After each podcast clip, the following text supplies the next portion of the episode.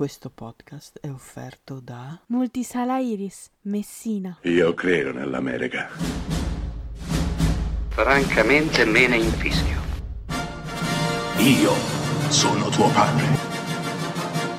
Anna Nishimasa. Rimetta a posto la candela. Rosa bella. Benvenuti a Degenerando. Ah, Hai freddo? Hai freddo?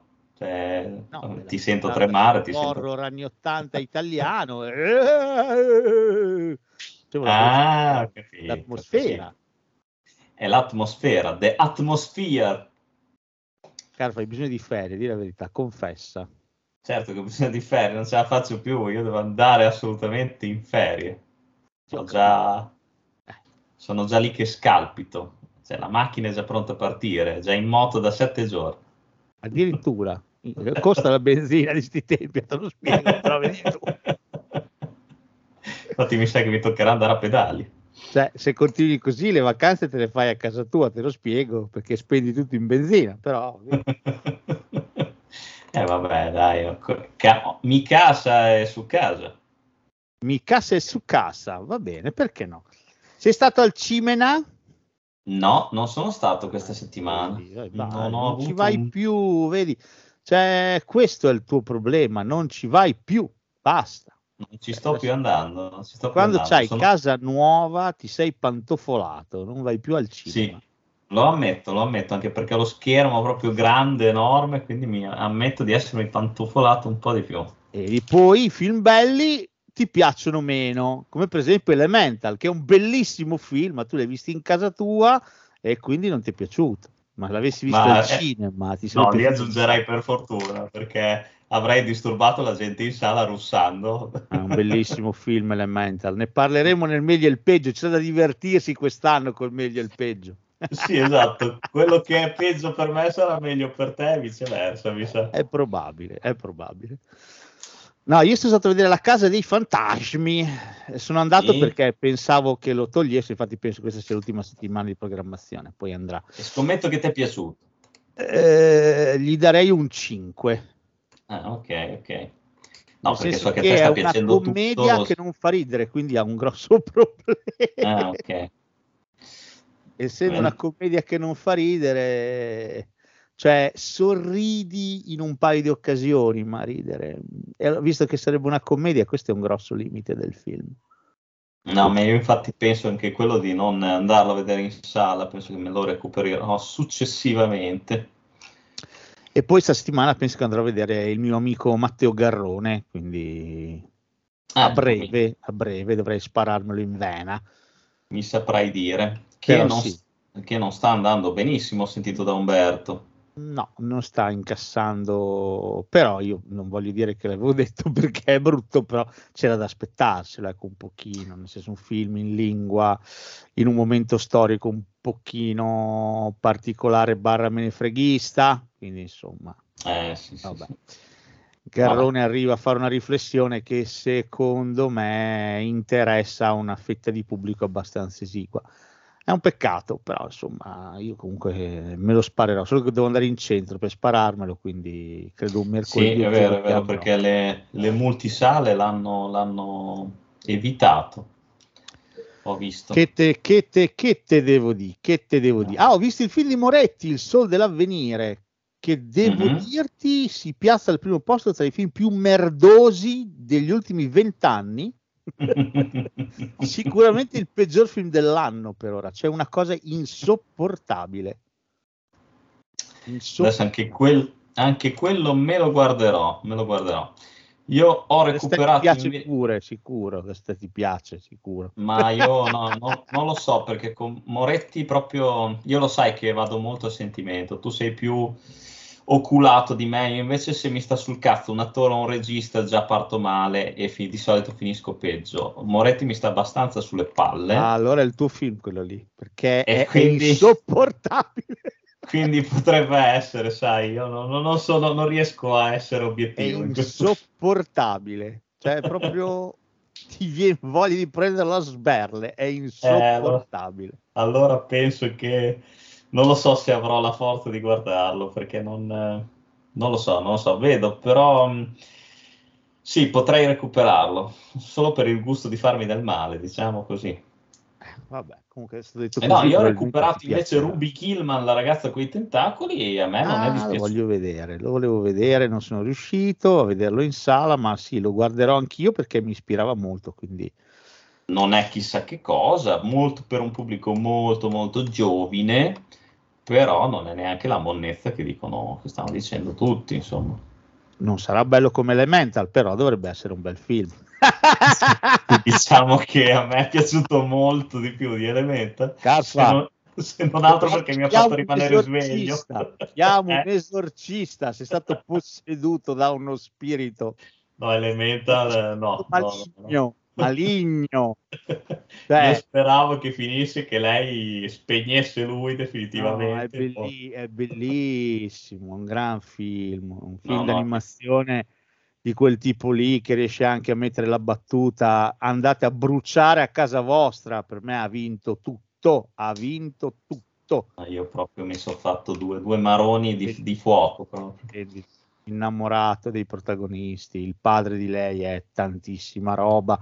Eh, l'unica cosa bella che mi è piaciuta è esatto il padre. Poi per il resto, Beh, anche loro mi sono piaciuti tanto. Wade, lei. Beh, vabbè, comunque ne parleremo, ne parleremo quando sarà il momento. Oh, di cosa parliamo oggi? l'hai detto tu in precedenza, horror anni 80 Praticamente barra una 90. monografia di, Lu- di Lucio Fulci. Eh beh, il nostro ci ha deliziato in quegli anni di, di tante perle truculente e sanguinolente, quindi perché non omaggiarlo sempre? Perché quando si parla di Fulci si va sempre a segno per benino, quindi sì, ho va- molti film suoi, devo dirti la verità, quindi perché no? Perché no? E partiamo proprio da un film del 79, quindi siamo... Ah, ci ho messo anche qualche film degli anni 90 perché eh, alla fine in Italia di horror negli anni 90 ne abbiamo fatti tipo 5.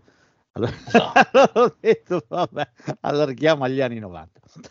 È un film del 1979 e si intitola Zombie 2. esatto, da non confondere con il seguito di Zombie Dawn of the Dead, ma penso che lo sapranno anche i sassi e i fossili trilobiti che Tra l'altro, se tu guardi la cosa bellina è che eh, mi sono rivisto la coppia che ho io è tratta dalla versione internazionale, non quella italiana, Mhm. E c'è scritto zombie, c'è scritto zombie 2. Eh, vedi, C'è scritto ovviamente zombie. è proprio perché- ancora più sporca. perché- Ma no, è perché in, eh, è in Italia che è uscito come zombie, Dawn of the Dead. Esatto. E nel resto del mondo è, è Dawn, non è zombie.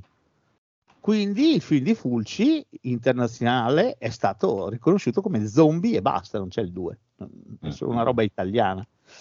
Oh, possiamo dirlo, allora, lui appena fatto questo film ha ricevuto una lettera firmata da eh, Giorgio Romero e il suo amico di sempre, Dario Argento Esatto, che l'hanno intimato, vergognati, guarda qua, ci copi il film. Fulci non l'ha prese bene, rispose abbastanza piccato dicendo sì, eh, gli ha fatto un elenco di film di zombie fatti prima del film di, di Romero, dicendo se io ho copiato voi, eh, ho copiato pure loro. Ma detto questo, all'alba del 2023 possiamo dirlo, cioè zombie di Fulci con lo zombie di Romero non c'entra un bene amato cazzo. Eh, no. È vero o No. no? Sono due film diversissimi. Non c'entra assolutamente una cippa di, di niente, nel senso che non c'è comunque la critica sociale e politica eh, che dava Romero al suo film. Fulci si è concentrato di più sull'origine del morto vivente, quelle haitiane, quelle del voodoo, quelle della superstizione, quindi, quindi siamo da, proprio da tutt'altra parte.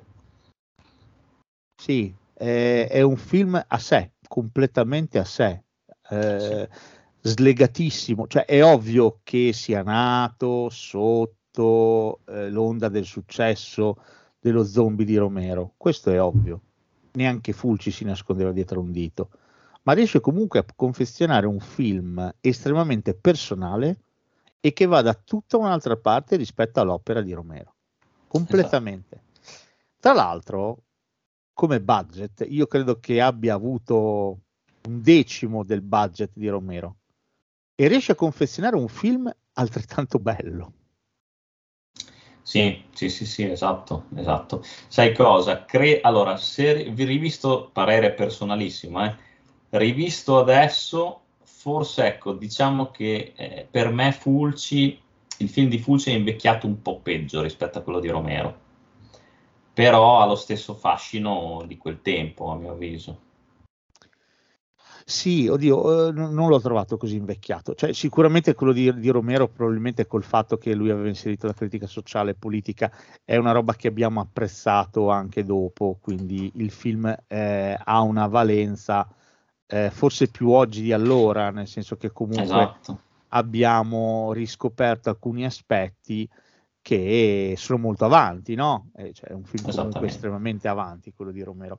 Devo dire però Fulci eh, secondo me fa una cosa intanto bellissima, è la connotazione degli zombie, che se, pre- se vuoi è, non dico più attuale di quella di Romero, però quelli di Romero sembrano più finti come zombie, che è paradossale, eh? però col fatto che deve essere girato in bianco e nero e quindi loro hanno questa carnagione violacea, che fece appositamente Savini perché pensava che la cosa fosse poi da girare in bianco e nero. Dopo mm-hmm. si trovò questi zombie di questo colorito un pochino strano. Eh, Fulci non fa questa cosa. I, gli zombie sono tutti quanti uguali, non sono connotati socialmente come quelli di Romero, quindi esatto. non hanno eh, abiti da lavoro o abiti da casa, quelli che sono, ma sono tutti quanti eh, usciti dalle tombe, quindi sono, sono vestiti, sono acconciati allo stesso modo. E poi devo dire gli effetti speciali, se là c'era Tom Savini, qua c'è Giannetto De Rossi, comunque cioè, non troviamo un, un cretino. No.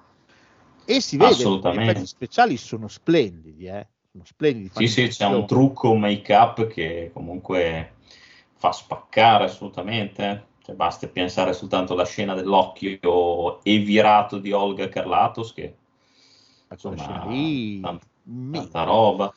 Perché poi al di là dell'effetto speciale in sé, che è, ma è come è girata quella scena lì, è girata splendidamente. Ah, devo dirti, per me Zombie 2 è un filmone, è un filmone per tanti motivi. È più se vuoi un film d'avventura che si macchia di horror. Eh, sì, sì ti, ti dispiace eh, quasi perché ti affezioni a certi protagonisti, il tipo che, che, guida la barca con la fidanzata, mica quando la fidanzata diventa zombie, lui la ribecca, eh, ti, ti dispiace per certe cose. I personaggi del film di Romero, era volutamente, probabilmente Romero la intendeva in quel modo, sono più intercambiabili, sono, eh, sono paradigmi sono esatto. personaggi fatti finiti, abbastanza stereotipati, volutamente stereotipati. Eh, lui lascia poco margine al carattere.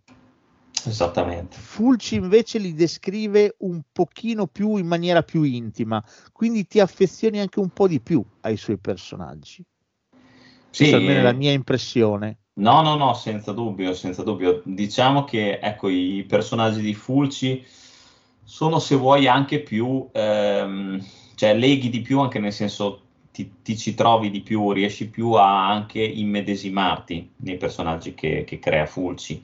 In quelli di Romero, sai, hai, un, hai dei protagonisti anche molto diversi da, dalla quotidianità nostra, quindi ven- vengono comunque lasciati un po' più lontani anche perché comunque i personaggi di Fulci vengono scaraventati in una realtà che comunque è sorprendente oltre che agghiacciante anche per loro, non sanno cosa fare. Mentre invece il film di Romero, se ci pensi, è già iniziato a cose fatte. Cioè, visto che si tratta comunque del secondo capitolo della trilogia, i personaggi già, sanno già più come muoversi, quindi sono già, tra virgolette, più sicuri di loro, di sé. Sì, io davvero l'ho trovato veramente affascinante il film di Fulci, veramente no, tanto. A parte la tematica, anche questo, eh, questo dottore che cerca di studiare questa cosa, di arginare il fenomeno. È interessante questa cosa. Esatto, è esatto. parecchio pensa, interessante. Pensa anche solamente comunque al, um, all'aspetto anche proprio del, del voodoo, dove ci sono comunque, mh, si parla comunque delle, della, dell'importanza insomma delle, dei riti funebri di seppellire comunque i morti al fatto che comunque questo dottore sia, non sia ben visto dalle tribù locali. Sì, sono tutti argomenti estremamente interessanti che Fulci mette in scena. E poi per me ha quel finale pazzesco rubato all'alba a New York sul ponte di Brooklyn che che è magia del cinema, al di là di come è girato, è la storia che ci sta dietro, non avendo i permessi per girare quella roba lì, l'ha improvvisata all'alba con le comparse prese e girate one shot, one kill sul ponte di Brooklyn mentre invadono Manhattan. Certo, Quella no, roba poi... lì è adorabile se ci pensi. Assolutamente, assolutamente, così come non, non bisogna assolutamente dimenticare il contributo di Frizzi nella colonna sonora che comunque non ha nulla da invidiare a quella dei, dei Goblin di Dawn of the Dead di Romero. Colonna Sono sonora quella di Frizzi che è diventata iconica, altrettanto iconica come quell'altra. Sono d'accordissimo, quindi non capisco l'acrimonia di di Romero e di Argento, a meno che eh, Romero non sia stato fomentato da Argento, cosa che potrebbe anche essere, conoscendo il soggetto dell'epoca che ce l'aveva a morte con Fulci. Faranno la pace molto più avanti, ma molto più avanti, ma Argento, l'abbiamo poi detto quando abbiamo parlato del giallo anni 70, ce l'aveva a morte con Fulci. Sì, sì, sì, perché verissimo. pensava che gli copiasse lo stile, cosa assolutamente non vera. Eh, anche però... Perché poi pensiamo che cioè, anche Fulci, nel, se vogliamo tirare in ballo anche i thriller di Fulci, erano completamente come impianto diversi da quelli di Argento. Assolutamente, eh. assolutamente. Eh, cioè, io vabbè, già mi sono sperticato in lodi la puntata precedente, quindi sto zitto, però cioè, per me sette note in nero e non si vede un paperino, ma sì, sono livelli altissimi altissimi, quindi non lo so. Sì, sì. Ecco perché non capisco, cioè il cinema non funziona in questo modo, cioè non è che tu hai fatto zombie, allora tutto il resto del mondo si deve esimere da fare film sui morti viventi, cioè non funziona in questo modo qui, perdonami. Cioè, eh no, sono, sono d'accordo, beh sai, diciamo che secondo me, come hai detto tu, o era stato fomentato da Argento, oppure magari è entrata in gioco una, una dinamica, penso, di, di magari di distribuzione, forse di timore che il film dopo di, di Romero passasse in secondo piano, ma senza, senza, ragione, nel senso che tanto mm, potrebbe essere già anche che Romero non l'avesse visto eh, il film. Può essere, sì, sì, può essere perché comunque sai, leggi Zombie 2. Ah, ecco! Sì. What sì, the esatto. fuck? poi stiamo parlando di niente, cioè il, non voglio mettere sullo stesso piano i due film, si fa il paragone perché comunque le, gli stessi Romero e, e, Argento hanno fatto questo paragone e se li guardate i due film sono talmente diversi che obiettivamente, cioè al di là del titolo, non hanno nulla in comune, nulla. Sì, sì. E poi a me Fulci per il fatto che è stato sempre considerato dalla critica un povero pezzente, che gli sputavano addosso, che alla fine della sua carriera, che era pure malato, poveretto, è stato costretto a fare dei film veramente con tre barattoli, ma davvero con tre barattoli, mentre Argento veniva portato sul palmo di mano del, del grande cinema internazionale. Certo. Qui in Italia in primis, a me sta cosa mi rende troppo simpatico Fulci, capisci? Perché è uno che non ha mai avuto in vita il riconoscimento che doveva avere. E questo me lo rende troppo simpatico. Troppo. No, no, sicuramente. e poi comunque, cioè, stiamo parlando di una personalità che, ha, che comunque è stata, si è rivelata molto più eclettica di Argento, perché Fulci ha spaziato in ogni caso dall'horror al thriller alla commedia al western. Anche. Sì, sì, ha fatto Argento, qualsiasi cosa. Argento è rimasto su... ha fatto tutto, ha fatto tutto. Ha esatto. Fatto. Argento è rimasto su binari collaudati, fra l'altro con le prime opere, poi per carità, nessuna critica appoggiato dal padre. quindi sai, la strada era già spianata, l'abbiamo già detto questa E cosa. poi anche quando aveva smesso di fare film, non dico belli, decenti, continua ad avere questa allure di, di autore, di maestro di sta ceppa. E invece, e invece Fulci gli sputavano addosso, capito? Cioè, adesso lo Sì. vedremo, cioè, eh, costantemente ha dovuto ridurre sempre di più il budget e andare a lavorare sempre che se inizialmente aveva attori, diciamo, di prima fascia, non è mai arrivato ai cast di argento, eh? Perché, eh, No, no, assolutamente. cast internazionali addirittura. Però piano piano si è dovuto accontentare veramente anche, anche non c'aveva neanche più i soldi per pagare Frizzi per le musiche.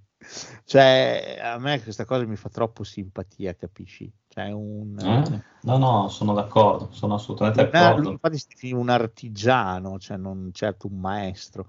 E forse di questo che avrebbe bisogno il nostro cinema oggi, di artigiani, di gente che conosce il proprio mestiere e riesce a fare un film, sia esso eh, thriller, horror, western. western. Beh, Western? per dire- Cos'è? Western italiano. Adesso. Vabbè. Eh, però ce ne sarebbe bisogno di artigiani, eh, di maestri, forse adesso non ne abbiamo bisogno, abbiamo bisogno di artigiani e Fulci lo era. Beh, nell'80 arriva Paura nella città dei morti viventi, il primo tassello della trilogia della morte. Esatto. E qui abbiamo, abbiamo veramente un Fulci scatenato, secondo me. Sì, è un Fulci Unchained. il secondo film è E tu vivrai nel terrore, l'aldilà. e l'ultimo è quella villa accanto al cimitero. Attenzione perché in due anni, 80-81, fa tre film che obiettivamente sono, sono una summa horror che all'epoca non si era, non si era ancora vista. eh. Questo livello di anarchia narrativa, di messa in scena, all'epoca ancora non si era vista. Sì, sì, assolutamente. Infatti, no, ha portato un'innovazione anche su questo aspetto del cinema italiano, senza precedenti proprio. E Qui questo, le, le- le storie, tra l'altro, un pochino non voglio dire che si assomigliano perché non è vero, le storie sono diverse. Nel primo c'è un prete che si impicca a Dunwich e da qui si scatena l'apocalisse, si aprono le porte dell'inferno. Nel secondo film un pittore viene ucciso sì, e in quel momento dall'altra parte del mondo c'è una, una medium che sembra morire fondamentalmente Esatto. In realtà poi è morte apparente verrà diciamo tra virgolette salvata perché rischia di essere presa a picconate e anche lì, lì sarà ancora peggio. L'Aldilà è il film più anarcoide dei tre. Il terzo, quello Villa accanto al cimitero, è il più canonico, eh, Sì. dove abbiamo questa, questa villa abitata da questa presenza, questo essere, questo Freudstein, che è un, eh, un essere vivo e morto contemporaneamente. C'entra un bambino, c'entra la solitudine. eh, forse il film più intimo dei tre, un po' più intimista dei tre però Sì. tutti e tre sono, sono pazzeschi. No, sì, sì, questo, cioè, questa è una trilogia secondo me spaventosa, non soltanto dal punto di vista visivo, ma proprio emotivo. Cioè, Fulci qua realizza un trittico che, mh, prima di tutto, se siete, se apprezzate l'happy end, proprio statene alla larga anni luce, e poi comunque mh, crea un fascino anche nell'orrore che rimane, rimane ancorato proprio a- alla persona, a chi, a chi guarda. Basti Sì. pensare anche al finale, se vuoi, dell'aldilà, eh, che è una vera e propria opera d'arte, è un quadro. Sì, sì, è vero. Beh, diciamo che anche il, eh, il finale del primo, eh, La paura paura nella città dei morti viventi, ha quel bel finale con quel fermo immagine che si frammenta. sì, Devo dire, ha delle idee eh, in questo periodo della sua carriera, Fulci, che sono, sono innovative, sono nuove. Eh, I critici No. si ammazzeranno parole su parole negli anni a commentare quelle scelte di regia.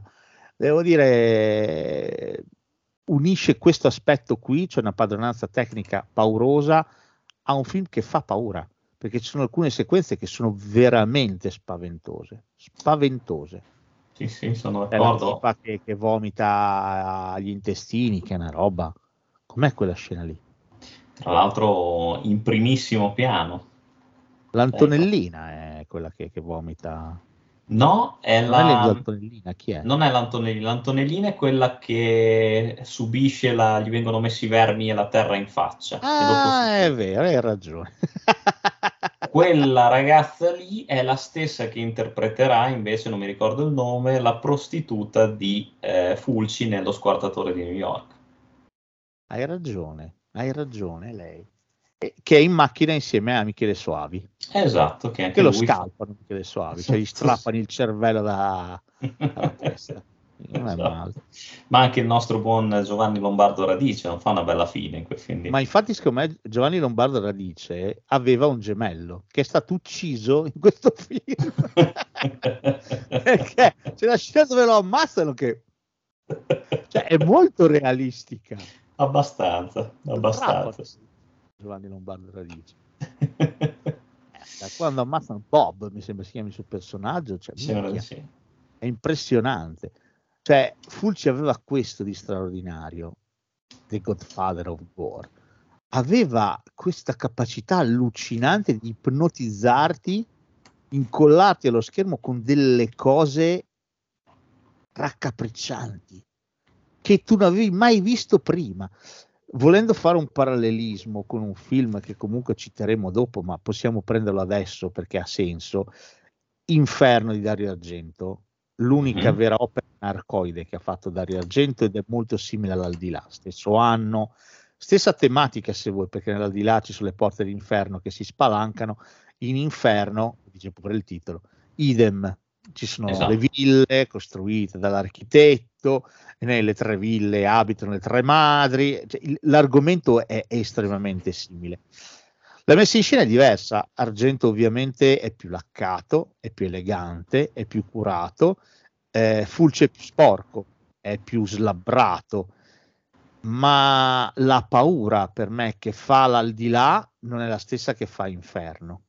Certo. Inferno comunque è estremamente stilizzato. Argento è sempre argento, poi veniva da Suspiria, era il film prima, Suspiria, e ti fa un film confezionato alla perfezione, ci mancano veramente i fiocchettini, poi dopo è, è pulitissimo. Anche nella messa in scena della morte è estremamente elegante. Fulci è rozzo, è violento, ti, ti penetra gli occhi con una violenza indimenticabile. Certo. È spiacevole vedere Sì, sì, un per- film di Fulci di questo periodo. Per Fulci il corpo, deve- il corpo umano deve essere martoriato, deve, essere, deve esplodere, deve essere tritato, eh, pass- deve passare proprio al tritacarne. Fulci non, Non si c'è ma- accontenta Sì, bravo. di uccidere, non si accontenta, deve torturare, il male deve proprio entrarti dentro. Non c'è mai l'omicidio per l'omicidio, cioè il Esatto. gusto di uccidere, l'estetica dell'omicidio, non c'è mai. Non, non dirai mai in un film di Fulci, ah ma guarda com'è girato bene questo omicidio, o questa scena horror. Esatto. No, eh, Fulci deve deflagrare, deve, deve distruggere, deve sventrare, deve mostrarti quello che, che siamo e deve farti vedere che non c'è niente di estetico, di bello, ma c'è solo sangue e carne. Sì, sì, E sì, sì, riduce tutto all'essenza e questo per me è una dote che io obiettivamente ho ritrovato mm, molto raramente nel cinema, ecco. Certo, però c'è sempre anche da citare il fatto che comunque Fulci non dimentica la classe e i riferimenti, gli omaggi veramente pazzeschi nei suoi film. Se vogliamo parlare di Paura nella città dei morti viventi, la, la vicenda si svolge a Dunwich, che era Sì. la città cara a Howard Philip Lovecraft. Tra Stessa l'altro, cosa. Sì. no, hai ragionissimo, tutti e tre i film sono imparentati con Lovecraft. eh. basti citare anche il nome di- del- della, della presenza malefica Freudstein che tu giustamente hai citato. Quindi, insomma, c'è comunque eleganza. nelle, nelle sottotrame di Fulci, nelle striature che dà ai suoi film. Sì, sì, beh, i, i riferimenti sono comunque alti. Tra l'altro, mettere in scena Lovecraft non dico che è impossibile, ma quasi. Ce l'ha fatta Carpenter col seme della follia. Soprattutto se non ci metti Pozzetto. Soprattutto se ci- cioè, diventa molto difficile mettere in scena Lovecraft, è un casino. Esatto. Eppure Fulci ce la fa. Ce la fa restituendo proprio il cuore, l'anima di Sì. quel narratore lì. E devo dirti, i suoi film, la trilogia della, della morte, sono allucinanti. Tutti e tre scritti da da Dardano Saschetti, eh, devo dire, sono veramente tanta roba. Avvicinarsi con cautela perché è roba che può scioccare. Esatto. Ci sono alcune scene che sono veramente, cioè, ma, ma poi allucinanti, tipo loro co- con la tempesta di vermi. Com'è quella roba lì? Sì, sì, sì, sì, sì. Eh, Cioè, sì. Poi soprattutto meglio, meglio che lo stomaco sia vuoto. in- Sì, per ecco, la prima- meglio, sì. prima della visione di questi film. Non è per esempio mi agghiaccia al finale dell'aldilà loro che diventano ciechi, cioè a me questa cosa qui mi, mi agghiaccia, cioè, Sì, mi, sì, sì, sì. mi è terrorizzante. Devo dire, Fulci mi ha sempre dato molto da fare, perlomeno in questi tre film parecchio. Eh, Sì. Questi sono veramente il- la punta più, più estrema del suo cinema. Sono d'accordo, sono d'accordo. Questa, questa trilogia è qualcosa che rimane là, secondo me. Cioè, lui ha la, la summa del suo orrore proprio in questi tre film. Ah, io di questi tre abbiamo parlato, proseguirei anche perché così poi possiamo andare avanti. Nell'82 arriva Lo squartatore di New York, film Esatto. che io personalmente amo tantissimo di Fulci. E film che è stato forse anche bistrattato e dimenticato più di tanti altri di Fulci, nel senso che è uno di quelli che si cita meno, però allo stesso tempo è uno di quelli che a me ha inquietato, non dico ai livelli della trilogia della morte, ma insomma se parliamo di un thriller, che questo è un thriller che vira sull'horror, mm, diciamo che Parecchio. Fulci, eh, Fulci non, non si risparmia niente, anche perché vai, qua vai a, fa di più, va a esplorare le perversioni sessuali dell'essere umano, Sì. quindi tanta roba. Sì, è tanta roba. Eh, è un film estremamente crudo, credo che sia il thriller più crudo che sia stato girato, non solo in quel periodo, perché ha delle, delle sequenze veramente, veramente... Mm, eh? Ah, sì. Eh, Toste. guarda, guarda il capezzolo. per esempio, giusto per citarne una, eh, ci sono delle scene veramente toste e in quel di New York c'è un killer che uccide donne fi- e figure femminili e si diverte ad avvertire, a giocare con la polizia, eh, telefonando a una voce da Paperino, sembra proprio Paperino, questo probabilmente è una, una citazione dal film eh, proprio Non si esiste un paperino del 74 e forse anche una piccola rivincita perché quel film doveva chiamarsi Non si si visti a Paperino Esattamente. la Disney si mise di, di traverso e disse no, tu non lo puoi chiamare così. Allora forse Fulci nell'82 si vendica dando al suo killer la voce di Donald Duck minchia. E anche quella cosa lì è inquietante. Sì, è terrificante, è veramente terrificante. ma Fulci secondo me qui fa il passo successivo al di là del sapere chi è il killer.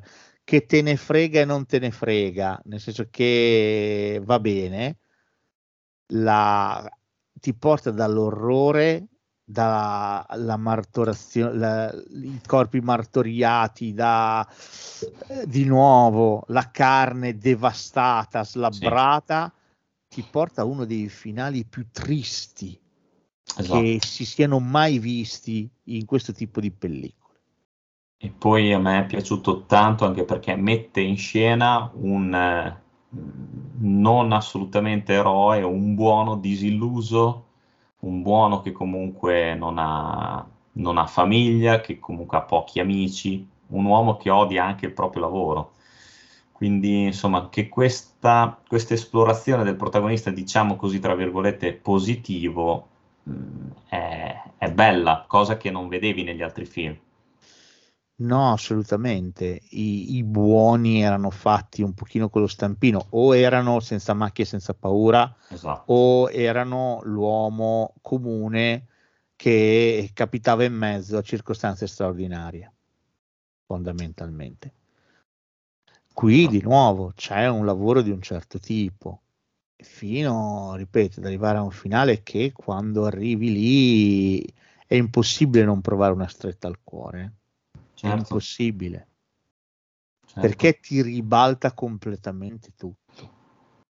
Ti Eh. sbatte in faccia un dolore e di nuovo figlio comunque di quello che lui stava provando, perché comunque non dimentichiamoci, stiamo parlando di un uomo che nella sua vita ha sofferto tantissimo.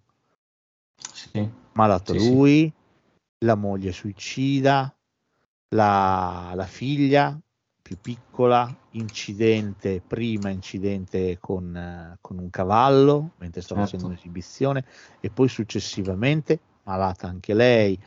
Cioè stiamo parlando di un uomo che, che ha sofferto l'impossibile nella sua vita e secondo me quella sofferenza lo mette- la metteva nei suoi film.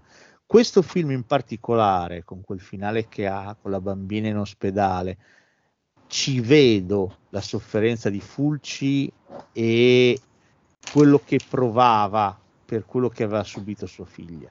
Devo dirti, per me questo è un film eh, che di nuovo col senno di poi, perché sai, le cose le possiamo poi sempre liquidare, come ah sì sì, è il thriller di Fulci, come fecero all'epoca, no? certo, Poi certo. però il tempo passa, il tempo è galantuomo, eh, le cose le rivedi ed è impossibile non vederle sotto una luce differente. Devo dirti, quel film qui per me, questo film è pazzesco, è Sì, bellissimo. sì, sì. Eh, no, è bello. E poi tra l'altro ti aggiungo una cosa a quello che hai detto, oltre alla sofferenza, traspare anche secondo me eh, un senso di invidia eh, di Fulci verso, verso chi è stato più fortunato. Eh, nello squartatore di New York, secondo me anche questo è evidente. Ed è una cosa altrettanto umana, eh. Certo, lo è, assolutamente. Quindi, quindi anche questa cosa qua l'ho trovata molto molto bella, molto toccante. Oltre a tutto questo che abbiamo detto, è un thriller fatto da Dio. Certo. girato coi controcassi. La scena sul ferry boat eh, è fatto da Dio sto film. eh. Sì, sì, sì. No, sono, sono assolutamente d'accordo. Poi anche la descrizione proprio dei locali più malfamati della, della città notturna eh, e della- degli animali che la popolano è fatta da Dio, è sporca, eh, ehm, ti dà fastidio proprio vederla. Sì, sì, è molto, è molto vera. Devo dire, minchia, minchia. Ma alla fine che fa la ragazza del, del commissario? Eh sì, Ah, che se vuoi è il personaggio più positivo. Assolutamente. e il killer gli ammazza la fidanzata in un modo che ti dispiace da morire, Sì, ti sì. dispiace.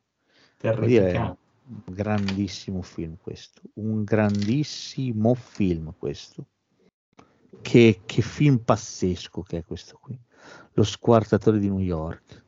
Ah, Tra- so. E anche qui, colonna sonora di Frizzi, bellissima, eh, stupenda. Sì, no, no, questo è...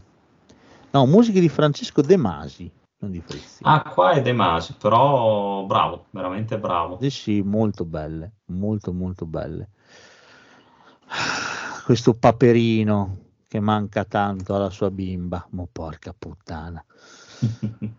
Eh, il prossimo che ti cito, qui siamo già su, un po' sul viale del tramonto, però questo film ancora secondo me ha della dignità e è completamente dimenticato nella filmografia di Fulci, o perlomeno di quelli che sento citare meno.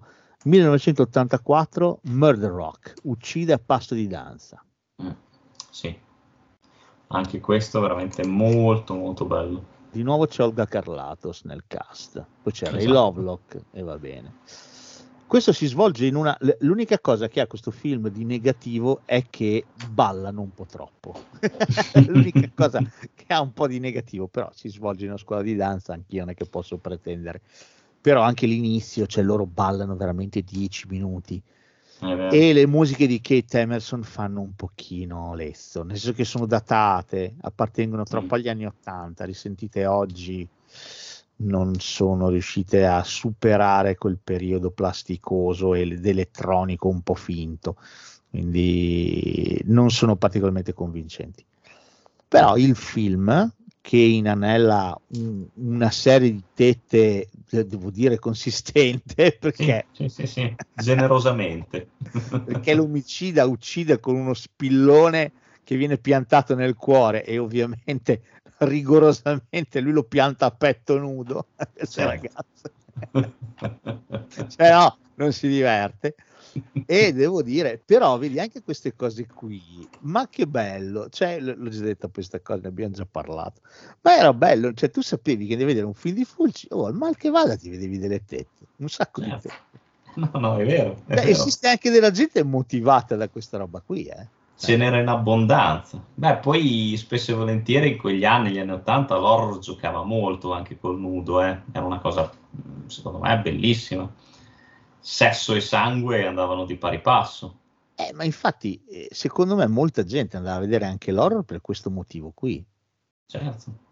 Cioè, come pensa a una teoria alternativa. Il successo di Oppenheimer è dato dal fatto che c'è Florence Pugh nuda ma chissà, no. magari tanta gente sta andando al cinema segretamente motivata da questo fatto che si è saputo praticamente subito. Chissà, hai visto mai? Eh, ma sai, gli istinti più bassi, no? quelli che nascondiamo sotto il tappeto, che non fe- confessiamo nemmeno a noi stessi, delle volte sono dei motori d'azione estremamente potenti. Certo. E, ed è un altro motivo per cui i film di Fulci sono belli, perché spesso riduce veramente tutto quanto a eh, motivazioni estremamente basiche. L'invidia, sì. eh, le pulsioni erotiche, il desiderio. Sembra, cioè, quasi, sembra, quasi, che viaggi insieme ai sette peccati capitali Fulci. Nei, se preferisci, motivi. sì, assolutamente, assolutamente. Cioè, il, i suoi film hanno alla base delle motivazioni molto terrigne, certo. e estremamente condivisibili. La sofferenza, il, cioè non c'è mai il, non so, il piano complicato per so, impossessarsi dei soldi di Tizio di Caio. No, ci sono delle, delle, motivazioni molto basiche nei suoi più belli, eh, poi dopo poveretto ha fatto della robassa pure lui e ci arriveremo in un certo modo. Però, però ecco, questo qui, e di base c'è l'invidia qui, poi un'invidia interessante, un'invidia di un certo. tempo che è già passato e non tornerà più. Il rivedere eh, quel tempo passato in ciò che sarà futuro e questa cosa ti sta sul cazzo e allora arrivi ad uccidere. Devo dire, è, è, molto bello il film. No, assolutamente. Un, cioè, questo è un film dell'84, detto, 84, sì, sì. 84. quindi è passata un po' di acqua sotto i ponti quasi 40 anni. Quindi le motivazioni del killer, l'identità del killer appare veramente chiarissima rivisto oggi.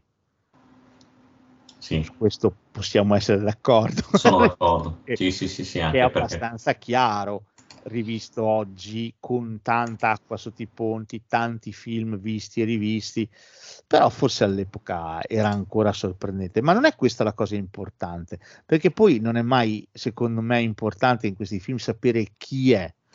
La cosa interessante di Fulci è che è più interessante il perché del, del chi è. Certo, certo. E di nuovo qui le motivazioni sono, sono interessanti, di nuovo, ancora una volta.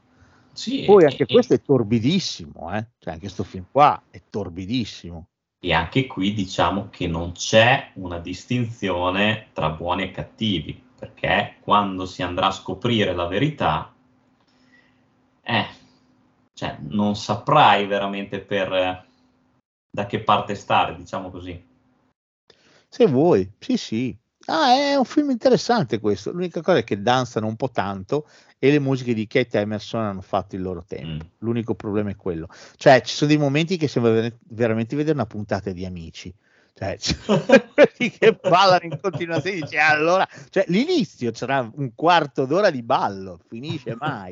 Mo, puttana.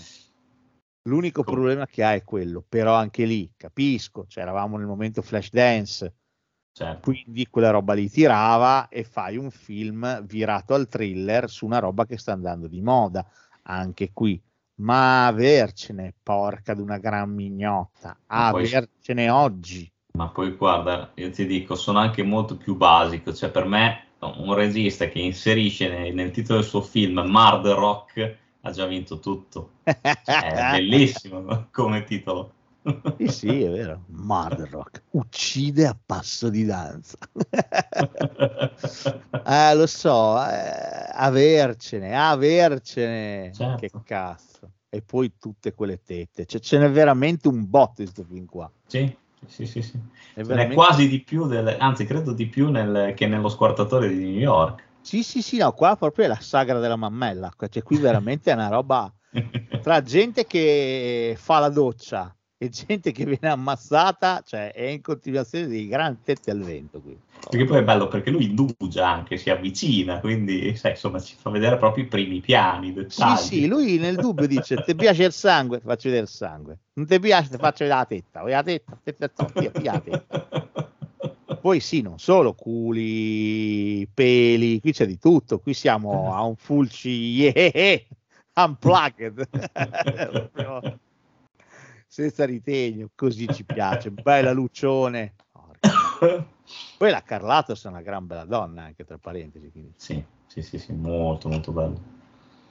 Va bene, faccio un salto di quattro anni e vado a un film, uno dei più pezzenti che il nostro ha girato, però ha uno spunto talmente fuori di cotenna che andava citato, anche perché poi mi serve per l'ultimo film che chiuderà la nostra parentesi su Lucio Fulci, che è il prossimo. Ma questo è dell'88 e si intitola Quando Alice ruppe lo specchio, che è più un film televisivo che cinematografico. Sì, sì, Eh, sì, sì. La storia però è completamente fulminata. Ah. Cioè, c'è sto tipo che praticamente è una specie di barba, di barba blu Esatto. eh, che seduce cessi, fondamentalmente, cessi veri. La tipa che è tutta barbuta, con i baffoni, è una. Un'altra che è tutta, tutta piena di pustole, e vabbè. Una, cioè, quella che canta in continuazione non smette mai di cantare. cioè, seduce delle donne un po' così e le secca tutte quante. E le secca perché? Perché queste donne qui hanno un patrimonio, diciamo, Esatto. e lui lo usa per giocare, per scommettere. Il film inizia in un modo, cioè lui che si sta facendo una bistecchina, Sì. ricordi, una bella bisteccona di filetto, bella alta, si fa la bisteccona, poi si siede sul suo divano e se la mangia bella al sangue, ne dà anche un po' al gatto. Intanto che guarda un filmato in televisione dove c'è sta tipa, brutta come un culo, che fa un po' la, la seduttrice, no? Un po' ah sì, ah. E, e dopo prende, va nella stanzetta e c'è sta tipa, quella che abbiamo visto nel video, con le manca un pezzo di coscia, quindi capisci che lui si è mangiato il pezzo di coscia, Esatto. dopodiché la fa a pezzi con una motosega, trita la carne, non trita carne, mette tutto in un ciotolone e lo va a dare ai maiali. Questo è Esatto. l'inizio del film. Sì, sì, lui, lui si sbarazza così dei corpi. Ma poi ci sono tutte le altre, anche queste le secca, eh? quella che gli dà la bastonata, questa non muore, il cavalocchio, vabbè, Esatto. fino a che non scopri che praticamente eh, c'è qualcuno che, sta, eh, che lo sta mettendo nei guai, senso che lo incastra, fa degli omicidi simili ai suoi e porta la polizia sulle sue tracce. Questo ve lo diciamo perché è, è talmente fuori. Salta fuori che è la sua ombra, Esatto. è la sua ombra che uccide. Però è bellissima, sta, se vuoi, sta, Ah, sta roba sì, qua. sì, ma infatti che dico, ma sto film qui è veramente costato tre lupini, eh. Sì, Cioè basta guardarlo, questo film qui veramente in produzione, lui qu- quanto budget poteva avere, poveretto. sì, no, eh, cioè, anche, anche gli, stessi, gli stessi effetti speciali non sono quelli dei film precedenti. Eh. Assolutamente, cioè quando la sega a pezzi si vede benissimo che è una roba finta, Esatto. però può dar fastidio. Sì, C'è anche la sì, scena sì. bellissima della, della fonte, quando lui ha quella specie di, di- di- di- di- che vanno a bere, alla, che c'è la tipa che beve dalla fontana. Cioè voglio dire, girata di notte, tutta in notturna quella scena lì. Sì, Pulci, anche se ha i, i soldi eh, che ah, oggi come oggi ha un dodicenne con la sua paghetta settimanale, lui riesce comunque a fare un film e a metterci dentro comunque la sua arte. certo, Riesce comunque a farla questa cosa qua. Assolutamente. Questo è, è innegabile. fare. No, mi confondo. La scena della fontana è nel prossimo. Mm, La, se lo citiamo subito perché praticamente è quando Alice ruppe lo specchio e due la vendetta. è un gatto nel cervello il prossimo. Sì, alla fine sì. 1990. Che se possibile al, al Sunt, anche qua c'è il... è abbastanza scombicchierato anche questo. Eh. È scombicchierato. È imparentato con Alice perché tutti gli omicidi che si vedono sono presi dal film Alice eh, quando Alice ruppe lo specchio. Esatto. Tutti quanti. sia il tipo che mangia la bistecca, poi dai maiali, tante altre scene, il tipo che viene tirato sotto dalla Mercedes, sono tutti presi da Alice ruppe lo specchio. E il gatto del cervello è un film allucinante, è un film che se lo facessero oggi, lo facesse, cazzo ne so, Polanski, Sì. lo facesse Ari Aster, eh, ah! genio! Cioè, di di no. È vero, è verissimo. Cioè, altro che boa paura. Cioè, Oltretutto con lo stesso Fulci come protagonista qua, eh. è lì la figata. E che fa Fulci? Esatto, Fa e fa Fulci, lui. fa se stesso. Cioè, Moretti è talmente ignobile il suo film che lui manco fa Moretti. Cioè, è chiaramente Moretti, ma si chiama in un altro modo. Si chiama Giovanni, si chiama nel titolo. Almeno Fulci era Fulci, si faceva chiamare Fulci. Meraviglia, meraviglia. Qui abbiamo un regista horror, Lucio Fulci, che a forza di fare film horror non ci capisce più un cazzo. è vero. perché va al ristorante, gli danno la tartare e lui rivede la scena del suo film con la tipa squartata, data da mangiare i maiali, no? Lui ha questi Sì. flashback allucinanti, quindi ci capisce più un cazzo, piglia e va da un coso, va da uno psichiatra Esattamente. e gli dice scusi, cioè, volevo capire, non è che sono un mostro io, sto diventando un mostro, il film che faccio. E lo psichiatra vede bene di essere lui il killer e di iniziare a uccidere per confondere ulteriormente il buon Lucio Fulci e dare la colpa a lui. Film allucinante. E poi tra l'altro è, è bellissimo il fatto come sia meta cinematografico questo film. A cazzo. Questa cioè, è stupendo. Parte con quel finale che è meraviglioso, secondo me. Il finale della barchetta. Sì, il finale nella barca è tantissima roba, secondo me. C'è questa cosa triste che alla fine tutti lo salutano. Ciao, ciao. Sì. È un po' triste. Però, però sì. No, no, no, eh, questo è un film, cioè, filmone. A parte che anche qui, cioè, siamo nel 90, c'è una scena che terribilmente ricorda il mostro di Firenze. È vero. Terribilmente. Cioè, la prostituta che si apparta nella campagna col tipo. Cioè, devo dirti, Esatto. minchia, è impossibile che non ti venga in mente mostri di Firenze vedendo quella roba lì. È Fulci No, è è- allucinante. Io Questo- que- anche questo devo dire che secondo me, cioè, nel, nel- pur essendo più debole, io l'ho sempre apprezzato. eh. certo, certo. Perché È comunque lì la questo rende omaggio, se vuoi, anche al cinema di Bava, con eh, i travolti dalla paura. eh. Se, se preferisci, sì, ma poi c'è quella, quella battuta messa in bocca allo psichiatra che dice: Non è stato poi, non c'era quella cosa che hanno sempre detto che i film horror rendono assassini. Esatto, esatto. Eh, Ed è vera, c'era una roba, una polemica che montava in quegli anni lì, che poi ci ha sempre trovati tra il cazzo a, a intervalli regolari. E Fulci fa anche una riflessione su questa cosa, perculando quel tipo di impostazione mentale. Qui l'omicida non è chi fa il, il cinema dell'orrore, qui l'omicida è quello che lo dovrebbe curare. Esatto, esatto, Cioè, la vera cosa- persona malata è quella che cura i malati. esatto. È una cosa meravigliosa questa, questa cosa qua ed è anche pionieristico, eh, perché comunque volenti o nolenti ci sono stati registi di genere che sono venuti dopo che hanno preso anche lì a mani basse. Certo, assolutamente. Queste scene bellissime, il film inizia con lui che scrive a mano, una donna viene decapitata e fatta a pezzi. Un'altra donna, sa tutto l'elenco delle morti. Poi anche lì, anche questo pieno zeppo di tette, da zeppo anche questo, Esatto. che vuoi. Si vede che mano a mano che andava avanti la sua carriera, stava finendo la sua carriera, si è buttato un po' su Sì, sì, sì, non dico sì. D'Amato perché però anche lui devo dire non, non ha lesinato quel tipo di aspetto Poi comunque questo secondo me è anche un film che va ricordato perché qui Fulci gioca anche su con se stesso, si prende in giro da solo, cosa che Argento non avrebbe mai fatto. ma figurati anzi lui ci teneva a essere lui a uccidere i suoi Eh. film Certo. no Fulci a parte che lui ha sempre fatto una particina nei suoi film Sì, sì, sì, è vero. sempre.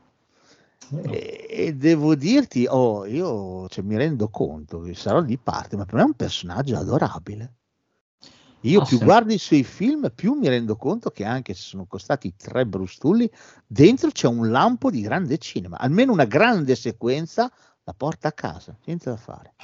No, ma infatti la domanda che io mi pongo sempre è quella del fatto se lui avesse avuto più soldi. Cioè, avrebbe fatto ancora meglio oppure si sarebbe perso? No, avrebbe fatto Yeah. meglio. Cioè, attenzione, aver più soldi non vuol mica dire andare a fare Avengers 5, cioè, c'è una via di mezzo. Cioè, No, no, certo, Tarantino, sarebbe Tarantino è uno che gira coi soldi. Ottimo cast, ottima fotografia, musica, fa quel cast che gli pare. Però la cosa Scott. bella di Tarantino è che lui trae proprio ispi- ha tratto ispirazioni da Sergio Leone, Lucio Fulci, che quindi pare, ma eh, certo ci mancherebbe, però fa un tipo di cinema con budget alti, perché Certo, fa un sì. cinema. no, no, ma su questo sì, Cioè i soldi cinema. nel cinema aiutano sempre, eh? certo. sempre. Fa quello, fa quello probabilmente che avrebbero fatto quei registi, quei registi da cui lui trae ispirazioni se avessero avuto un budget alto. Poi anche lì, ripeto, dipende sempre come li usi. De- Delle, volte si tende a pensare che il soldo nel cinema ci serva per portare a casa eh, l'effetto speciale al computer in post-produzione del mostro digitale. No, non è vero, non è che c'è bisogno per forza di fare The Flash. Devi sempre comunque pensare che ti può servire ad avere, che cazzo ne so, Brad Pitt nel cast, altrimenti te lo sogni, eh, ti serve per avere un montaggio come Dio comanda, ma anche solo per poter girare con calma. Certo. Cioè, quando tu ti, ti dicono guarda, devi fare questo film qui, perfetto, il budget è, lo invento, 5 milioni, hai due settimane per girare, riga, eh, diventa difficile, diventa molto difficile. Quando hai più tempo, più libertà, insomma, più soldi, puoi sempre fare, puoi tendere a fare sempre il film che vorresti fare. Sì, sì, Poi sì, è un insieme di professionalità, quindi ci vuole anche il, il produttore che ti dica no, però questa cosa secondo me no. Eh, ok, ci vuole tutto quanto. Ci vuole- però se hai un direttore di fotografia con controcassi, se hai un cast con controcassi, eh, per me aiuta. per me aiuta. Però nonostante che lui veramente lavorasse con niente, riusciva comunque a portare a casa dei prodotti che anche se potevano essere scadenti da un punto di vista cinematografico, conservavano delle idee, perché le idee ci sono sempre, Certo. sempre, e qua e là dei momenti di grande cinema. Quindi questo per me è innegabile. Sono assolutamente d'accordo. Va bene, dopo che ci siamo fatti fulci in lungo e in largo, vabbè, in, Inferno di Argento l'abbiamo citato. L'altro film degli anni 80 che fa Argento, che però non è un horror, è Tenebre dell'82. Eh, so che tu lo ami particolarmente, devo dire, forse uno degli ultimi Argento belli, questo. Sì, sì. Sì, questo lo amo particolarmente, anche se a molti invece ci vedono un po' all'inizio del declino. Cioè, non, non so perché, perché Mm, no, secondo me qui siamo ancora molto bene. Ottima fotografia, certo. ambientazione pazzesca all'Eur di Roma. Eh... Colonna sonora fotonica. Sì, vero, me. gran colonna sonora. Interpreti che francamente funzionano. Pure sì. Giuliano Gemma è abbastanza credibile, che insomma di solito è, è più è più un pesce fuor d'acqua fare questo tipo di sì, film qua. Sì, sì, Eravamo abituati a vederlo nel western al limite. Eh, però questo film non, non, è, non, è, affatto male. Forse è l'ultimo argento che mi convince dall'inizio alla fine. Ecco. Sono d'accordo, sono d'accordo. A me è proprio è piaciuto, mi piace sempre molto vederlo. E poi perché comunque è sorprendente. Con quel doppio, triplo finale. Sì, no, no, è vero, è vero, è vero, assolutamente. È più un thriller, di nuovo, sì. non siamo tanto nel campo dell'horror, nel senso che non c'è eh, l'elemento fantastico, è completamente assente e non è neanche particolare, cioè sì, ha dei momenti splatter, però insomma sono abbastanza contenuti. Sì, esatto. esatto. Eh, per quanto riguarda l'horror, diciamo puro, che era molto ben presente in Inferno, Argento farà il passo decisivo nell'85 con Fenomena che certo. è il certo. suo vero horror degli anni Ottanta. In tutti i sensi. Sì, nel senso che è veramente un film di merda. Cioè, di merda. E che cazzo. L'idea ci sarebbe anche, però, porca puttana, lo rivedi adesso, ha delle ingenuità. A me dispiace per i fan di Argento che difendete questo film, probabilmente abbiamo visto due cose diverse, però questo film qui per me è indifendibile. Ancora io lo devo rivedere. Guardalo, dagli uno, un'occasione così ridiamo insieme. Perché... Al di là di Jennifer Connelly, che è l'unica cosa che veramente funziona nel film insieme a Donald Pleasence, un pochino satiro, ma va bene, che si eccita con gli insetti, ma va bene, c'è una Daria Nicolodi da prendere a sberle, ma insopportabile qui Daria Nicolodi, insopportabile. E poi, e poi ci sono delle cose che io mi chiedo, ma non lo so, il montaggio l'avete fatto sotto effetto di stupefacenti e avevate fatto fuori una boccia di whisky. Cioè, portano via, l'ho già detto, portano via Donald Pleasence morto da, da casa sua, ci sono sotto la musica metal. I soli moto, mi sembra. Ma che senso ha? Ma perché? C'è il, la, la tipa sonnambula di nuovo. Perché? Cazzo, ha, ha, fatto la musica a Simonetti, che è pure figa la musica di Fenomena. È pure bello sì, il tema di Fenomena. È vero, no, non lo utilizziamo, lo utilizziamo al spot qua e là. Poi va, questa va nel collegio, la trattano di merda. Ma anche le insegnanti. Ma perché? Punti interrogativi enormi questo film. Sembra il vorrei ma non posso di argento. Sembra Suspiria 2 la vendetta con le mosche. Il personaggio più bello è l'avvocato. Ah, l'avvocato è fondamentale. L'avvocato. fondamentale nel film. Il personaggio più bello è la scimmia, guarda. Diciamo oh. Poi ha delle robe, perché cazzo ce le ha? La sequenza iniziale è splendida con la musica, la musica d'atmosfera che c'è nell'inizio, è meravigliosa, con quel pomeriggio autunnale all'imbrunire, con le nuvole, il vento che spassa gli alberi, arriva il pulmino da lontano, scarica fiore argento, che si trova lì in mezzo, non sa che cazzo fare perché ha perso l'autobus, non scarica, perde l'autobus lei, non riesce a prendere l'autobus, allora va sì. nella villa abbandonata, inizia a bussare, mentre lei bussa vedi le catene che, esatto. che si tirano e si tendono dal muro e tutto quanto abbattuta sulla musica, e dici cazzo di questo, porca puttana, grande Dario, e poi dopo c'è l'inseguimento, lei che perde la testa nella, nella cascata, fighissimo. Esatto. E dopo è, è fenomeno, è lo specchio perfetto del nuovo argento. Dell'argento anni 80 e a venire. Cioè, ottime cose mescolate con della roba che, che è inguardabile, di Sì. un'ingenuità inguardabile. Boh, Sì, sì, sì, sì. Adesso ti, ti ripeto, lo riguarderò, ma riguardalo, riguardalo. Poi è vero, c'è il bambino di fenomena che eh, minchia ha, ha sconvolto un'intera generazione, il bambino mangiato in faccia, orrendo, sì. che la madre per, per farlo accettare ha coperto tutti gli specchi. Così si è sentito ben accetto verso il mondo.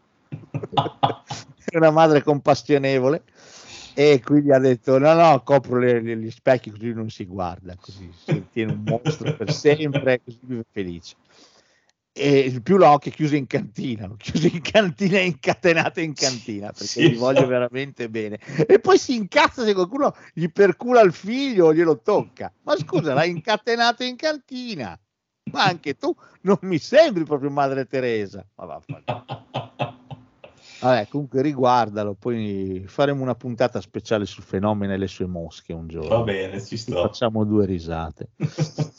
Eh, mi interessava invece molto arrivare a, a due film, ma poi non solo, perché ne abbiamo degli altri, prodotti da Dario Argento, che Ok. vedono in campo il buon Lamberto Bava. Il primo è del 1985 e si chiama Demoni, il Ah. celeberrimo Demoni. Demoni Oh, cosa mi dici di Demoni? Finché ho rivisto per l'occasione. Demoni anche io l'ho rivisto recentemente e a me piace sempre. A me Demoni piace sempre. Invece tu mi dici che non mi direi che è una monnezza, secondo te. No, no, no, adesso esageriamo. posso dire me lo ricordavo più bello? Ecco, Cioè, questo posso dirlo. Nel senso Sì. che è un film eh, molto bello, sì. molto ben fatto, poi raccontiamo anche la trama. Contemporaneamente anche qui ci sono delle cose che io mi sono chiesto perché. Cioè, cioè- cioè, sono curioso. Allora, la storia è questa: c'è una, una tipa che si sente seguita una notte e in realtà è un tizio con un mascherone che le dà un biglietto omaggio per andarsi a vedere un film. Michele Soavi. Bravissima, sempre lui. Michele Suavi, poverino.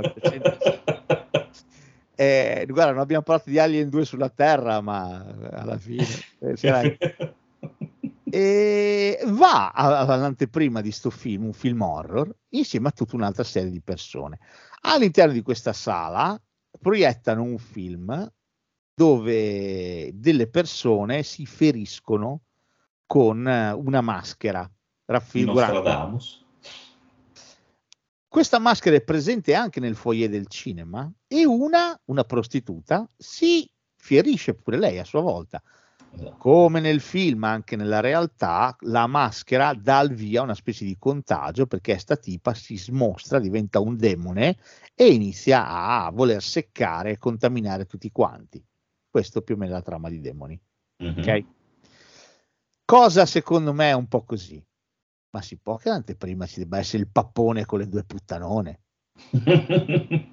Ma scusa, È un- ma si È uno può? dei personaggi più fighi, il Ho pappone. capito, ma, ma che senso ha? Che senso ha?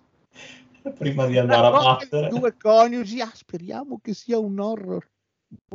Il No. cieco, Più che altro è il cieco, esatto, è il ma dai cieco. un biglietto omaggio un film a un cieco, ma vuoi percularlo? Ma cioè, scusa, Quando è gratis non si, si va, vado lo stesso anche se sono cieco. E gra- io ci vedo Dario Argento, io ci vedo Dario Argento, dice, "Ah, fai, fai così Lamberto, figlio, è una figata, eh, mettici quella roba lì. Allora, se, se proprio devo dire, eh, l'unica cosa che ricordo un po' strana dopo averlo visto recentemente, ma secondo me quella è dell'epoca, sono i dialoghi, che certe volte I dialoghi fanno cagare la minchia, Esatto. i dialoghi Però- sono assolutamente Però secondo me quella era un po' una prassi comune di quegli anni. Avessero fatto un film muto veniva bellissimo, perché anche il pappone Cioè, Sì, sì. ha dei dialoghi, ha delle linee di dialogo. Sì, sì, C'è la tipa che va in ma allora fai in fretta, mi raccomando. Tanto c'è il film. Sì. No. Anche quando devono Mi fare le, raccomando, le eh, che barricate. fine ha fatto quella là. Boh. E quando devono fare le barricate ti ricordi, muovetevi, coglioni!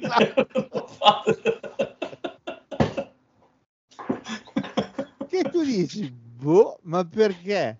Eh, Vabbè. Però, dai, non me lo, un- non me lo metti a livello di fenomeno. Lamberto Bava questo. Bu- cioè, io preferisco il Lamberto Bava di Macabro. Io tengo il Lamberto Bava di Macabro Sì. perché per me è completamente sbroccato e trovo che sia un film decisamente più personale rispetto a questo. Ok. Però, però questo è un gran bel film, questo è un horror eh, secondo me perfetto per il periodo. Cioè, se devo dirti horror Italia anni 80, Demoni. Cioè, ti dico Demoni, è il primo No, titolo secondo me che viene in mente. Anche perché questo, secondo me, cioè, al finale, anche qua che vince tutto, eh. Finale sono- fico, finale molto fico. Eh, colonna sonora abbastanza tonitruante per i miei gusti, molto Sì, impersonale. Esatto, un po' troppo ripetitiva, anche se vuoi. molto impersonale secondo me quindi non no avrei scelto qualcosa di diverso però anche lì erano gli anni quindi ci poteva stare l'ambientazione all'interno del cinema metacinematografica secondo me è molto interessante Sì, molto interessante e effetti speciali belli perché devo dire Assolutamente. c'è la scena dove gli esce dalla schiena il demoniuccio che... No, no, bene. fatti benissimo gli effetti speciali, veramente molto belli. Ecco, protagonisti non tagliati con l'accetta di più, cioè non te ne frega veramente un cazzo che questi muoiano tutti uno dopo l'altro. Cioè, il tentativo di volerli caratterizzare fa danni, perché li caratterizza talmente di merda che li vuoi vedere morti tutti quanti. Sì, sì, anche perché cioè, poi, eh, tra l'altro, nasce tutto dal fatto che loro ci sono i due maschietti che hanno gli ormoni mossi che possono intortare le due tipe, no? Sì, sì, Quindi alla sì, fine, sì, sì. alla fine non è che sia proprio il massimo del legame, ecco. Sì, il, il film, il film ovviamente fu un successone, incassò un botto. La cosa che dispiace col seno di poi, scritto a caratteri cubitali Dario Argento, poi sotto presenta. e ancora più piccolo, un film di Lamberto Bava. Poi demoni. Perché tutti erano convinti di vedere il film di Dario Argento. Cioè, questa cosa qui obiettivamente è un giocare un pochino sporco. Mm, Sì. mm, Anche no, ecco, Un anche po' no. ingannevole. Un po' come ingannevole. quando eh, dopo metà degli anni 90 leggevi Quentin Tarantino presenta Presente. Cioè, era così insomma magari anche no ecco diamo un minimo Eh. di dignità Ecco, mi è venuta in mente anche un'altra scena che insomma è un po' così, quella del tipo quando fa mezzo Rambo con la moto che entra in sala a tagliare teste con la spada. sì sì sì Tra un po' lì. Black Rain fa un po' Tra l'altro anche lì, ma è, è possibile trovare delle spade vere al cinema? sì beh certo in quella sala lì sì Assolutamente. Va da sé che il film ebbe un successo talmente totale che nell'86 di rimbalzo arriva subito fresco fresco il seguito, Demoni 2, l'incubo ritorna. Questo rivisto me lo ricordavo peggiore, devo Questo dirti sì. la verità. Questo c'è anche Michele Mirabella, come fai a dire? C'è che- Michele- e c'è una Nancy Brilli insopportabile che che non fa mi- la donna incinta. Esatto, che non fa neanche vedere le tette.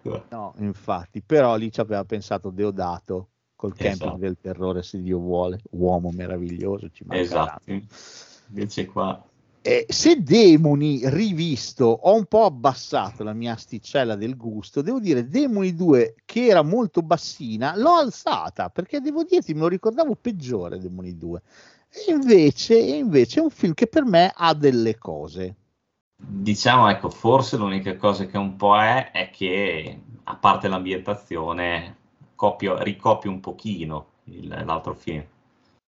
Sì, sono d'accordo, però devo dire eh, è intelligente quello che fa, cioè lo spostamento dell'ambientazione. Carino Sì, che sì, questa volta sia la TV il mezzo di contagio. Eh, tra l'altro in modo assolutamente così inaspettato. Certo. Se nel primo Demoni è la maschera, il contagio comunque, il film ti serve solo come punto di riferimento, Sì. ma è la maschera il contagio. Nel secondo è la TV la fonte di contagio. E fatto nell'86, questa cosa aveva un suo perché, secondo me.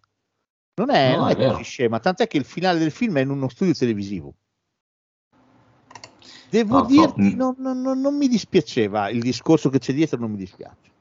La cosa, ecco, la cosa un po' così è il ritorno del pappone che qua però fa l'istruttore di fitness. L'istruttore di gym è fantastico. e anche qua Allora, devi sudare, allora! insulta tutti. Allora, avanti, non perdete tempo, muovete le chiappe. Tutti fuori, io vorrei rimanere per fare altri esercizi. Ah, va bene, allora chiudi tu.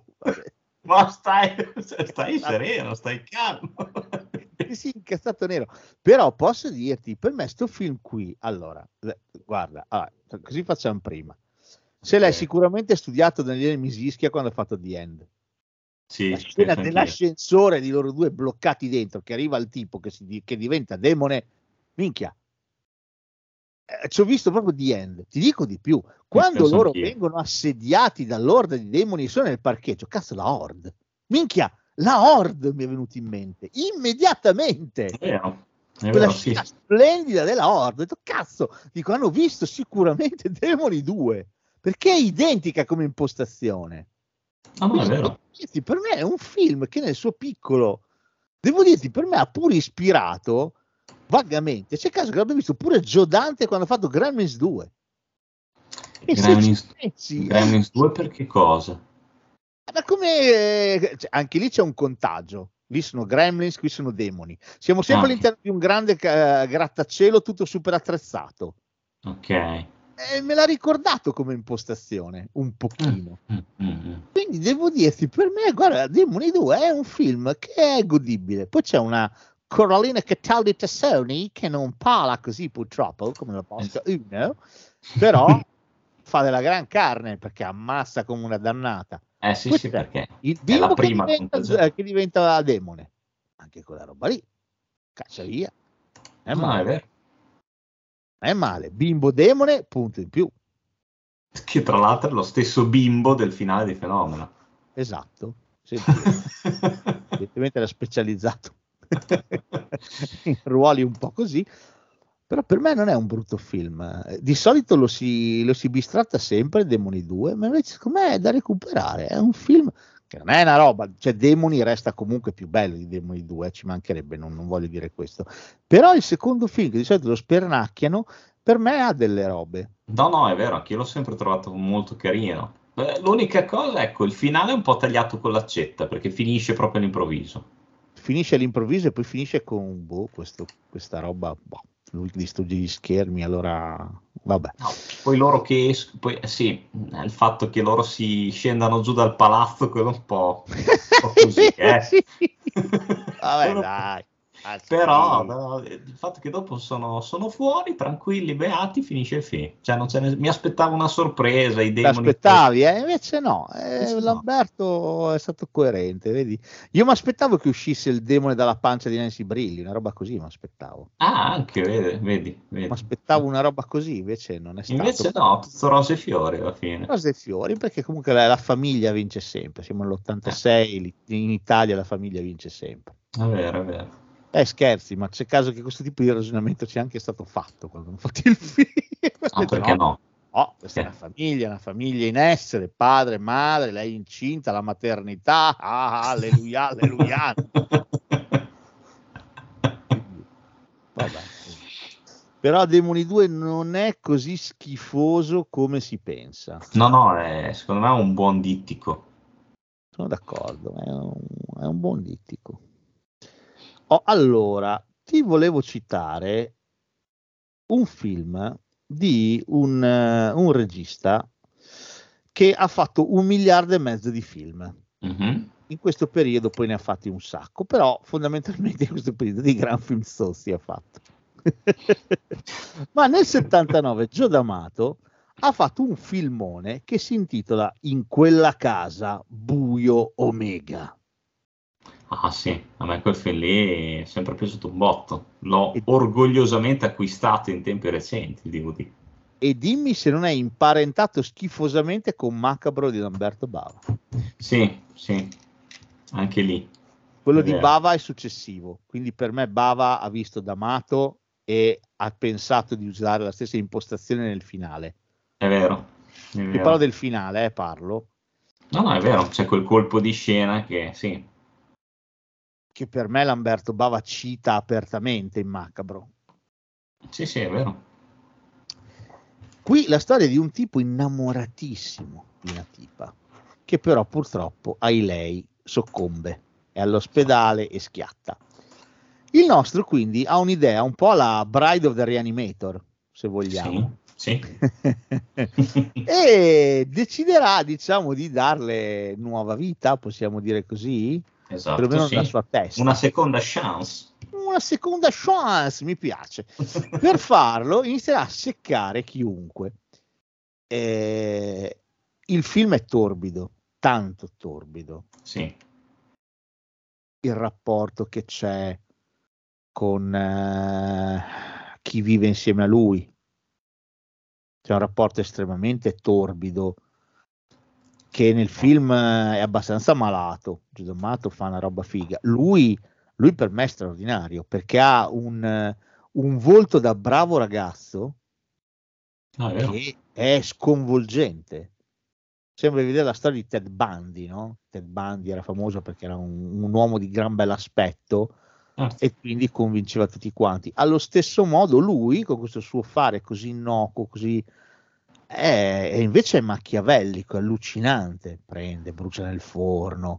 È, è tosto sto film qui, è tosto perché è inquietante, è inquietante. Poi sì, sì, anche, anche Giù D'Amato non è che rispar- ris- risparmiasse molto il sangue lo splatter. eh. Ah, stiamo parlando dell'omarino che ci ha dato Anthropophagus, per esempio. Eh, esatto, sì. Anche quello Eh, che quello non è male, eh. mi fa sempre morire Anthropophagus. Dai, Anthropophagus è un grandissimo film con una Serena Grandi informissima, Sì, esatto. incinta. Tu devi andarti a sentire l'intervista che ha fatto George Eastman su non mi ricordo che programma, quando Ah, sì? dice che Eh. Sì, quando dice che cioè, lui non era per niente contento di aver fatto quei film, però l'amicizia con Gio D'Amato andava oltre ogni cosa. Se c'è quel film lì è bello pesantino, eh. Vacca di boia. Posso- Anthropophagus è peso. E Buio Omega per me però è più inquietante. Buio Omega io ci ho visto anche un po' più di classe, un po' più di raffinatezza. Certo, è girato splendidamente. Sì, sì. Eh, Anthropophagus è più proprio ciccia, più carnale. Sì, assolutamente. Buio Omega per me è girato splendidamente da, da D'Amato, splendidamente. eh. Questo Certo. è un film che fa paura, metti i brividi. Eh, a parte che è pieno zeppo di questi dettagli inquietanti, lui che va al capezzale di lei durante il, il funerale e Sì. c'ha la siringa da, da imbalsamatore, zzz, zzz, inietta il liquido, poi trafuga il cadavere, se lo porta via. Cioè, No, insomma, è vero. è, è molto Pesca più in tira sulla- alto. Sì, sì, sì. pesca più in alto Buio Omega, cioè sì, indubbiamente. È anche un film se- dove se vuoi devi stare più attento, Anthropophagus è pro- proprio puro intrattenimento. eh. Sì, se preferisci sì. È un film eh, giusto per l'epoca, Anthropophagus. Sì, È perfetto per l'epoca, perché è comunque un film a suo modo, anche qui bello perché la tematica di Anthropophagus è un po' quello che è, però è un film, eh, se vuoi, liberatorio. Siamo un anno dopo eh, Buio Omega, siamo nell'80 con Eh. Fa un film slegato completamente da, da lacci lacciuoli, fa un film che è un grido d'aiuto È vero. e ha vero. quel finale che è lancinante. Per me è uno dei finali più, più sconvolgenti che io, che io abbia visto. Questo e Maniac. Per me sono due finali che sono agghiaccianti. Tu dici Agghiaccianti. Anthropophagus Sì, Anthropophagus e, e Maniac. e Maniac. Ok. Quello di, ok. di Lastig, ovviamente, non il remake. Sono, No, mi danno molto da fare i finali di quei, di quei due film lì. Sì, sì, è vero, è vero. Ha un finale sicuramente estremamente coraggioso, quello anche quello di Anthropophagus. Con L'unica cosa che mi ha fatto ridere è nel flashback, quando c'è la- lei che gli dice Mangia me, maledetto! Eh, vabbè, dai. Questo è vero. Però quel finale è disperato, eh. È veramente sì. disperazione pura. È vero. E insomma, eh, a me personalmente dà molto da fare. Il finale di Buio Omega, che è molto simile a quello di Macabro, devo dire estremamente sorprendente anche quello. Certo. È un colpo di scena strepitoso, eh. Sì, sì, è uno dei più bei jumpscare che siano mai stati realizzati, secondo me. minchia, non te lo aspetti mica per un cazzo. Certo. Quando arriva dici, ehi, che, che, che è? È vero, è vero. Ma visto che abbiamo parlato di lui in lungo e in largo, perché non parlare un pochino di, di un film prodotto da Dario Argento del 1989, ma diretto da Michele Soavi, che si chiama La Chiesa? Perché ridi? No, perché anche la Chiesa mi, mi fa particolarmente tenerezza come film, nel senso che è un bel film, no? Ok. Secon- secondo me è un bel film. L'unica cosa, io ho sempre in, in mente quella scena che mi ha fatto scappare da ridere con la tipa che perde gli occhiali mentre, il- eh, mentre c'è quell'altro che carica col forcone. È vero. Che lei si infila gli occhiali, che cazzo sta succedendo? La scena lì è una... Secondo me è molto come si usa oggi dire cringe.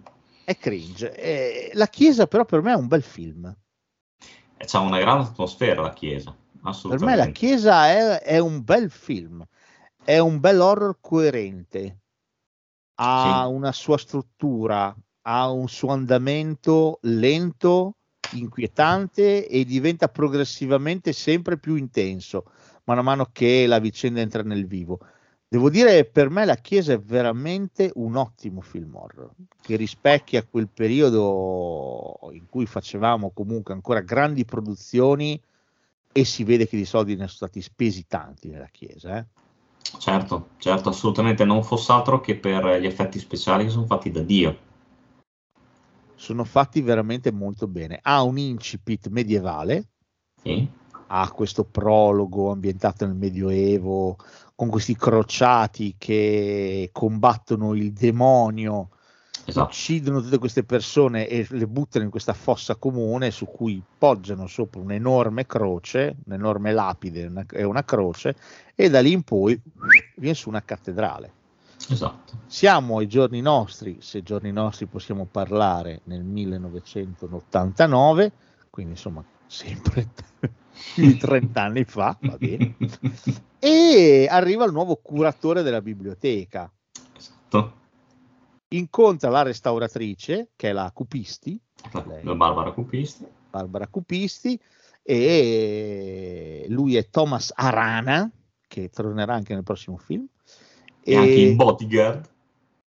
C'è bravo, e poi c'è cosa? Poi c'è il, l'abate cieco di- del nome della rosa. nome della rosa, ma c'è anche il prete che faceva il prete, il prete nero, è quello che faceva il commissario in Cabal. È vero, bravissimo. E poi c'è anche Asia Argento, Esatto, giovanissimo. che tra l'altro c'era anche in Demoni 2 Asia Argento, sì, sì, sì, sì. ancora Eh, più giovane. Che tra l'altro, se ci fai caso, non si sa che fine fa Asia Argento in Demoni 2. Rimane intrappolata in macchina. È ancora là che aspetta. È ancora là, secondo È ancora là che aspetta di diventare una brava attrice. E in, questo, in questa cattedrale iniziano a capitare cose. Il tempo è venuto, è giunto, lo- il soggetto predestinato è proprio Thomas Arana, il nuovo bibliotecario, e qualcosa si muoverà, il male risorge. La cosa figa del film, secondo me, al di là del maligno che arriva e va bene, l'abbiamo visto un miliardo di volte, è figo che la cattedrale sia stata concepita come una sorta di ultimo sigillo per chiudere il male lì dentro, Esatto. per sigillarlo lì. Quindi tutti quelli che sono in visita in quel momento nella chiesa rimangono chiusi dentro, tra cui una scolaresca simpaticissima, fatta Sì, di bambini No. simpaticissimi. Però il film ha dei momenti, ha dei momenti. Per me non è male la chiesa, assolutamente. È No, un, no, anche un so- horror e poi con un budget di tutto rispetto e si vede. Certo, certo, no, ma poi secondo me è molto bello anche il fatto del, ehm, del finale, finale aperto, secondo me è bellissimo. Sì, sì, sì, non è male assolutamente. Eh, il film è figo, il film è figo, c'è dentro ah, il demonio, la possessione demoniaca. Tra l'altro non, non si salva nessuno, quindi anche questa cosa qui, a parte Asia Argento purtroppo, non si salva nessuno. E anche questa cosa qui è figa, cioè il protagonista in realtà da metà film poi diventa una merda, la Certo. cupisti, anche lei si fa concupire, quindi insomma non è male, non è male. No, no, la Chiesa è un gran bel film, sì. E anche qui eh, Dario Argento presente. Sì. Presenta un film di Michele Giovanni. La Chiesa!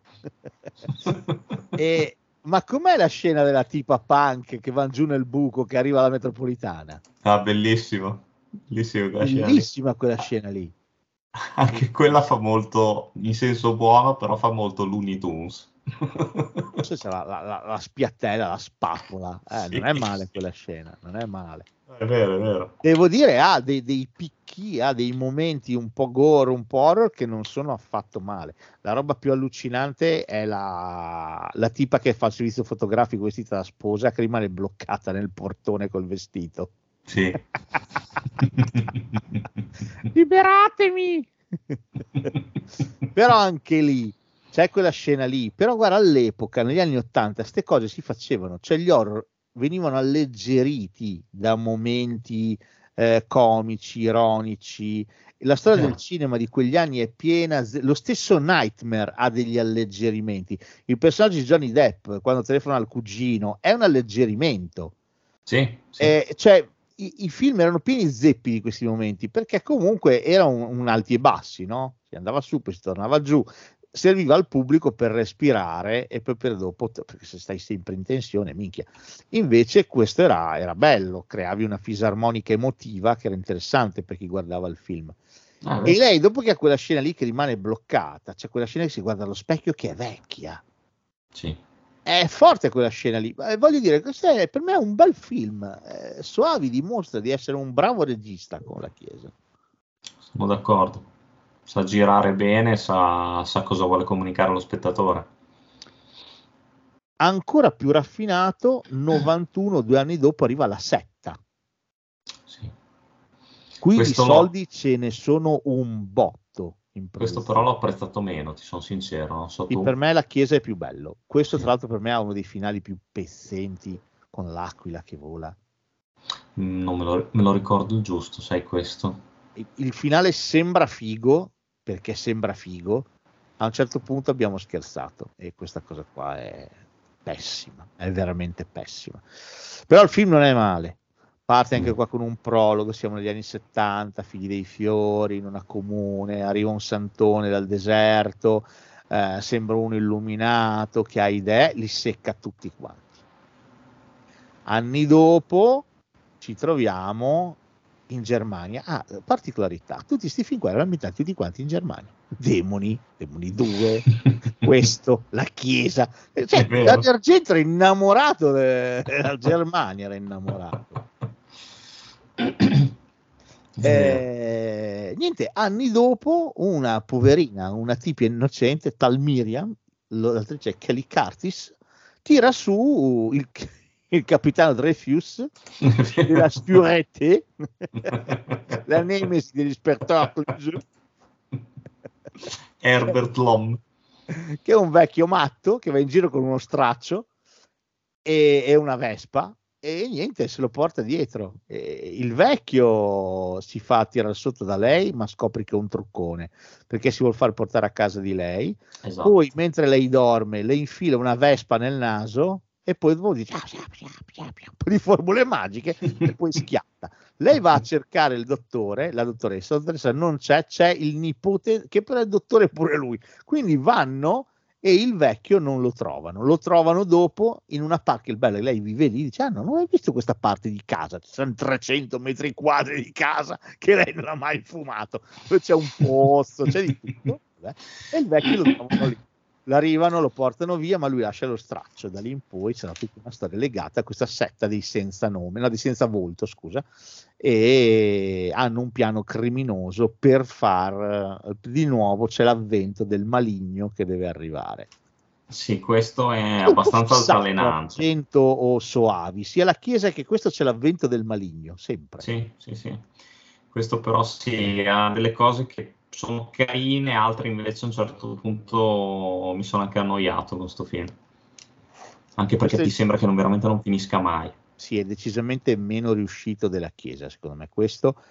Eh, il budget per me era più alto, eh, ha dei momenti sì. che non sono male, tipo lei quando tromba con la cicogna, Sì, sì. e quella roba lì è abbastanza impressionante. Tra l'altro la cicogna, non so se ti ricordi, la ferisce nel collo e, le- e si, si nutre dei vermi che aveva, aveva erano le uova della, della Vespa che le aveva su per il naso.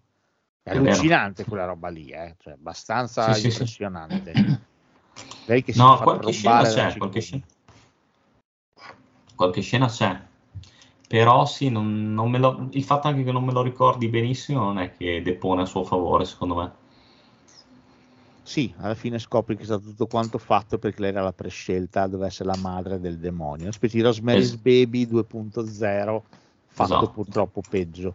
Eh, con un finalotto che è un po' confuso e con un finale finale che è veramente pessimo perché da un finale diciamo giusto vuol diventare un lieto fine che non ha veramente un senso non ha un senso quel lieto fine lì cioè proprio non sta né in piedi per niente cioè lei è carbonizzata arrivano i pompieri ah no aspetta sotto la cenere cioè lei è carbonizzata eh.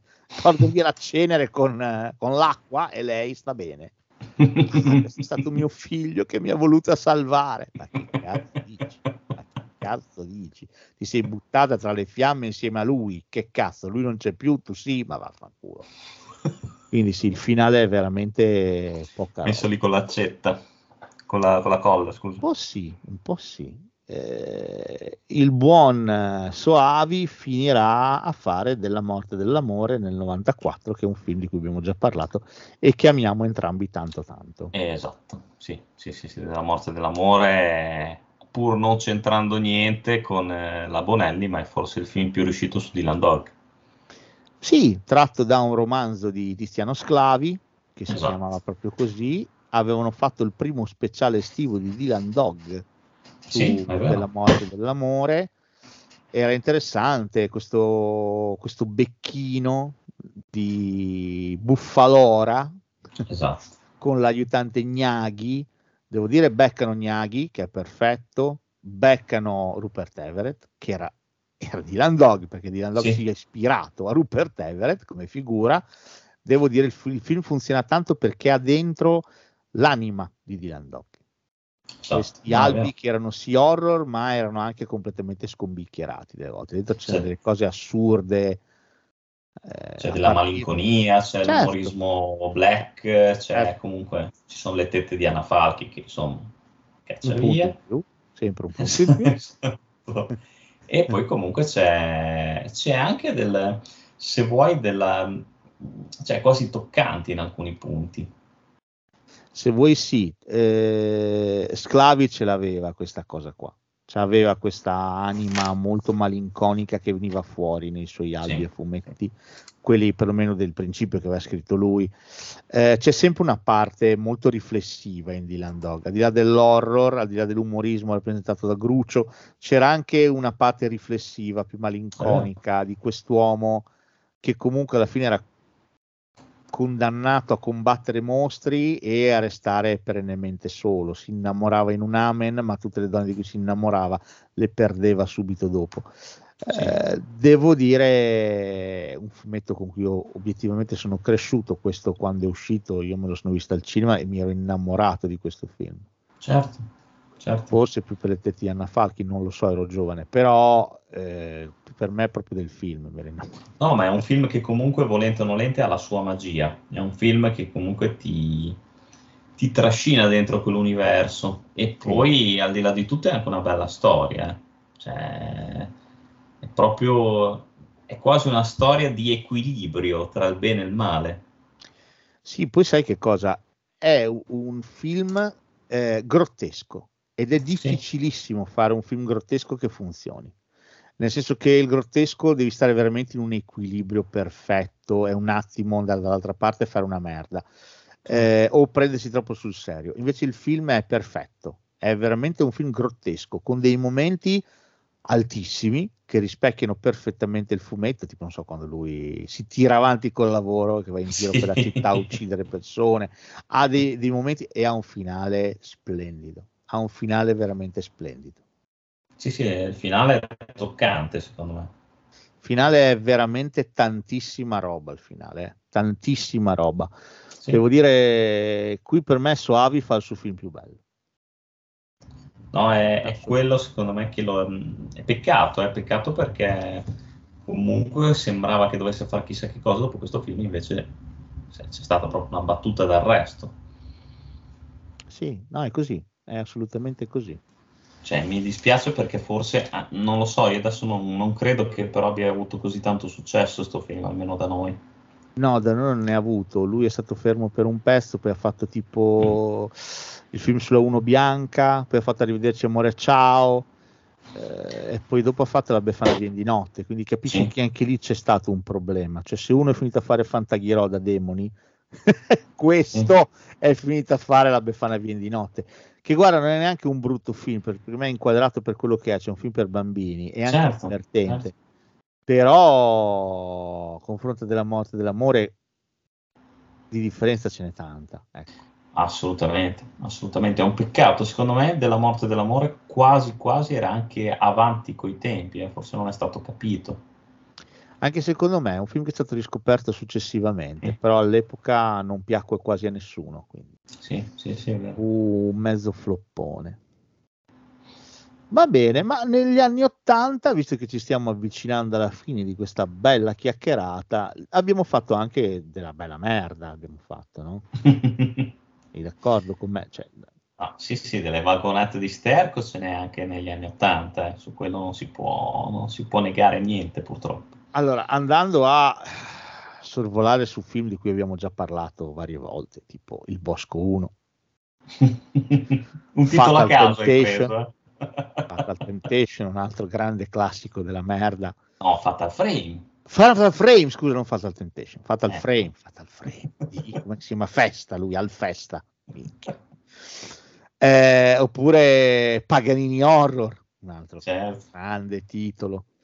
Ma mi sono accorto che non abbiamo mai parlato di un titolo diventato inspiegabilmente cult con proiezioni in giro per il globo terracqueo e gente che si veste come i protagonisti del film e recita le battute a memoria.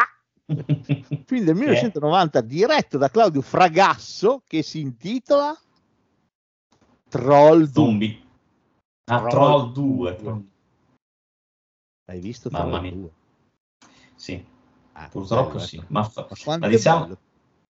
tutta la cinematografia di Fragasso non è che proprio sia una cosa sono di cui andare ma Troll 2 è al di là del bene e del male. Cioè, Troll 2, fra l'altro credo che ci sia anche su YouTube, giusto? Sai che non lo so, io devo dire l'ho, l'ho scaricato per l'occasione. Vo- voglio andare a vedere perché secondo me si può No, recuperare. non O c'è- credo mica, sai, no, non c'è, non c'è. C'è un Non c'è. documentario su Troll 2, su- sul tubo. Perché allora ci sono delle scene, perché delle scene le ho viste. Sì, sì, scene ci sono, sì, sì, tutte quelle che vuoi. E io guarda, questo film qui per me è una roba è imprescindibile. Cioè, per me questa qua è, è- è una cosa schifo, a parte che si chiama Troll 2, per tutto il film parla di goblin e di folletti. Basta. La parola troll non viene citata una Sì, volta.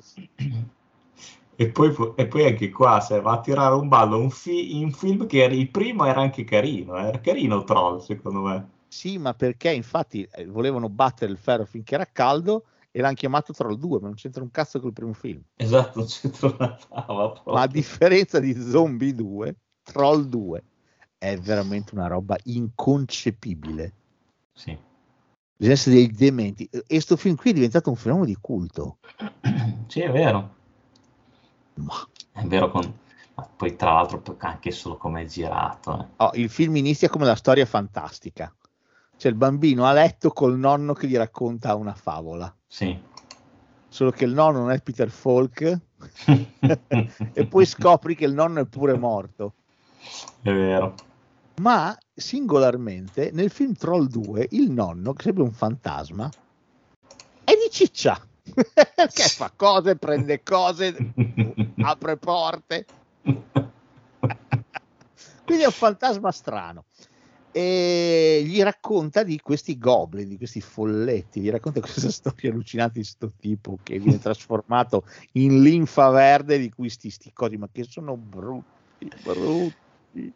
E tra l'altro non mi ricordo se è presente in tutte le scene, ma quando compare il nonno non c'è sempre dietro quella nebbia. No, no, no, no, no, no, nella nebbia c'è solo in una scena, altrimenti il nonno è come parlare me e te, è uguale. e ti dici che cazzo. Comunque il nonno mette in guardia il nipote dai, dai- dai troll che non sono troll e gli dice stai attento, non andare lì, mi raccomando, non andare. E il padre ha organizzato una gita in un posto che si chiama Niblog, che è Goblin al contrario. Niblog, te che. Niblog. Il padre nel 1990 ha organizzato una gita in questo posto dove non esiste niente, non esiste tv, non esiste telefono, cioè lui proprio dice ah orgogliosamente torneremo a cacciare come i nostri antenati. E loro l'idea è una specie di scambio famiglia, cioè loro arrivano e c'è la famiglia che gli lascia la casa e se ne vanno e loro vanno a- in questa casa qui dove c'è già tutto imbandito, pronto, c'è la pappa, solo che il, il nipote viene avvisato dal nonno che gli dice non dovete mangiare, questa roba ve l'ha lasciata i goblin. Allora adesso, attenzione, fermo il tempo, hai 30 secondi per intervenire. Ah, vedi che stanno tutti per mangiare e si bloccano. E il, il nipote non sa che cazzo fare, si alza, va in piedi sulla tavola e piscia sul cibo. Vedi che si tira giù la patta. No, porca vacca. Ma porca mignotta. Dopodiché il padre lo sgrida perché non si spreca il cibo che gli altri cortesemente hanno preparato per noi. Non è questo il modo di comportarsi. Ma, ma che zozzeria, ragazzi. Ma ben brutto. Ma fosse finita qui. Scopri che tutti gli abitanti di Niblog sono tutti quanti dei goblin. Sono, venerano la grande Steregar Goblin, che è una tipa orrenda che sta in una specie di casa chiesa e prende sta gente li trasforma in, in clorofilla così questi qua perché sono vegani sti goblin Sì, sì, sì. loro non mangiano la carne tant'è che alla fine vengono sconfitti da un doppio cheeseburger che il nonno dà al nipote troia. ma è come è girato gli effetti speciali le cose che c'è, c'è uno degli attori, cioè, penso degli attori più cani, perché gli attori non sono protagonisti, non sono professionisti, sono tutti quanti presi dalla strada. Il film l'hanno girato in Utah, sono tutti mormoni, sono. Li hanno presi e gli hanno fatto fare il film. Il protagonista, il padre del bimbo, è un dentista. È una roba da Meraviglioso. E al di là del bene e del male, poi loro non possono entrare in casa a meno che non li inviti, come i vampiri. Come i vampiri. tutta sta gente fuori che non entra in casa, sveglia la fattoria, ma stanno fuori. E ogni tanto c'è tipo lo sceriffo che dice: Facciamomi sapere che siamo ancora qua. La sparano in aria. Ah, perché anche il finale con la mamma che diventa una pianta con le Sì, mele. perché mangia la mela. ma è un film ma, ma brutto, brutto, brutto che non ci si crede quanto è brutto. Il ragazzo che viene trasformato in pianta, che, che vede la sua amica trasformata in liquame verde e dice Oddio! È una scena che trovi anche su YouTube, tanto è allucinante. Lui è un cane maledetto. Ma così, oddio! Perché? Cioè, ma fa schifo sto film. Ma perché è diventato oggetto di culto Troll 2? Io non lo capisco, cazzo. E tra l'altro c'era in progetto anche un seguito, eh. Sì, però poi alla fine hanno detto di no. Eh, per fortuna. per fortuna, Fragasso alla fine ha detto "Ho altro da fare, c'è da guardare i È quasi nipoti. non peggio di posso". quella zozzeria di After Death. Che After Death è ben brutto, eh. Ma questo è peggio. Questo è peggio. Questo è peggio. Allora, questo è peggio del Bosco 1 per me. Perché è peggio del Bosco 1. Oddio, il Bosco 1 c'ha quei Oh. momenti in macchina che durano Esatto, 20 minuti. Stavo pensando a quelle quello. passeggiate che durano altri 20 minuti, quindi se la gioca, se la gioca col Bosco 1 non è peggio di, di Fatal Frames, perché Fatal Frames è la morte civile del cinema super chic d'accatto, proprio la merda, però questo qui penso che entra di diritto tra i tre film peggiori che ho visto nella mia vita, cioè, questa cosa qui Sì, è, sì, è imbarazzante. Questo, questo spinge, spinge parecchio. Spinge E se- parecchio. E se tu vai a leggere Wikipedia, ci sono le dichiarazioni de- del regista, del produttore, dice sì, ma era chiaro che Troll 2 fosse una critica verso il consumismo.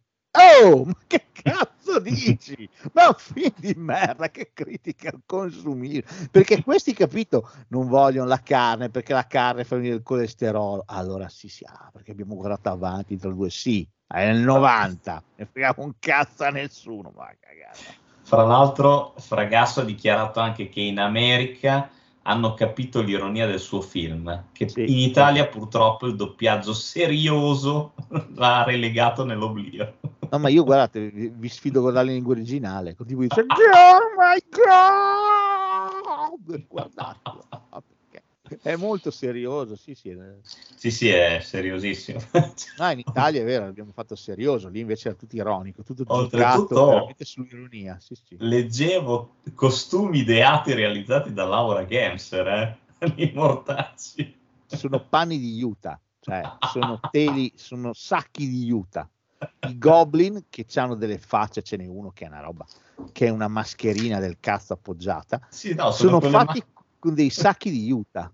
Sono quelle mascherine che compri dai cinesi. eh. sono veramente brutte, brutti, brutti, brutti, brutti.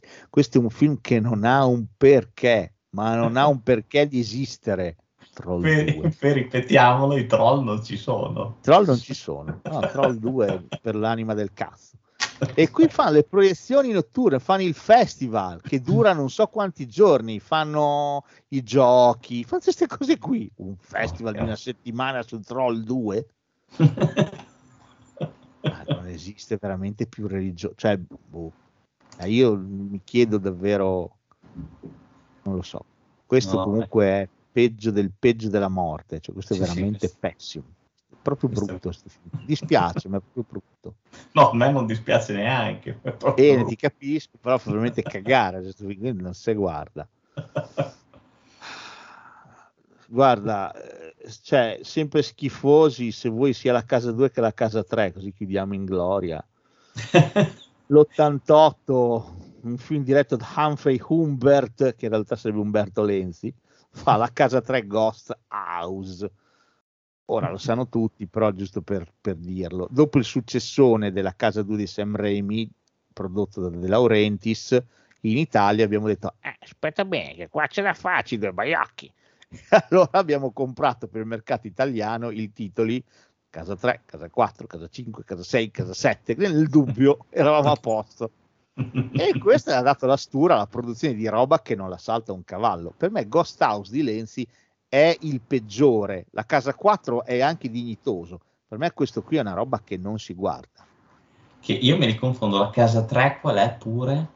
È quello che inizia con la bambina col pagliaccio che stermina la famiglia. Ah sì, sì, sì. E poi sì. c'è il tipo radioamatore che capta per radio non so che, arriva alla villa, c'è la casa esattamente come era prima, 30 Sì, anni prima, giocattoli, con la tipa che viene assalita dalle piume de- dei cuscini. Ah, aiuto! Le cazzo di piume. E "Ah!" Vabbè. E poi c'è sempre questo cazzo di pagliaccio. C'è sta voce qua. Vagamente, perché quello è un po' che non lo vedo. È veramente brutto. C'è sta vocetta e siete sotto una, una musichina da, da carillon orrendo. Da, da, Si è da vergognato fiera. anche il pagliaccio di Poltergeist. Bravo, esatto. Preso da di poltergeist tutta la vita, però schifoso. E questi iniziano a morire in questa casa, ma la trama non ha senso. Il problema è quello che la trama non ha senso. Cioè, in realtà sarebbe una casa maledetta, sarebbe uno spirito dentro, non lo so. Poco gliene frega la gente perché il film è noioso, è noiosissimo. Anche le morti. Cioè, uno viene ammazzato da un cazzo di frullatore, c'è un frullatore che va, punto, boom, parte e gli si pianta in fronte. Che cazzo. Tra l'altro- dal pagliaccio, così. Questo, questo effettivamente però si trova su YouTube, questo lo potete Questo recuperare. c'è, infatti l'ho rivisto su YouTube. La casa 4 non c'è su YouTube. Porca miseria. perché la casa 4 che vanta nel cast addirittura David Hasselhoff e Linda Blair. Cacchio. eh, non c'è su YouTube. Io lo vidi al cinema la casa 4, all'Imperiale. Quello è anche carino, sì, devo dire che è quello un È pochino... Witchcraft, la casa 4. Diretto È da. Fabrizio Laurenti. Eh, tutti questi qua, tra l'altro, sono tutti prodotti da, da Gio D'Amato. Sì, sì, E... dalla Film Mirage. Bravissimo, Eh, questo non è malvagio. Siamo in un'isola, in, mi sembra in Massachusetts, non lo so, dove è stata uccisa una strega tanti anni prima. Dei tipi decidono che andare a soggiornare proprio lì. e allora le, le streghe tornano e gliene fanno di ogni. Devo dirti che alcune scene danno da fare, tipo il tipo che gli legano la bocca, gliela cuciono e poi lo mettono a testa in giù sul caminetto, non è male quella scena. Sì, è vero, è Gli effetti speciali, devo dire, spaccavano. E alla sua epoca era un film discretamente inquietante. Sai che cosa? È, è allucinante pensare che alla fine, va bene, stiamo parlando dell'88, stiamo parlando dell'89, va bene, 30 e passa anni fa. Però 30 e passa anni fa il nostro cinema era fatto da gente che comunque nasava quello che gli stava intorno e proponeva un tipo di cinema più cheap, più povero, Sì.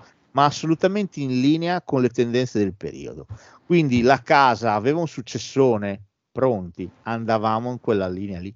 È vero. Poi magari il film non incassava chissà che, però sicuramente si ripagava il prezzo, il costo, scusami, e sicuramente poneva le basi per fare qualcos'altro, sicuro, perché al produttore rimaneva qualcosa in tasca per Certo. forza.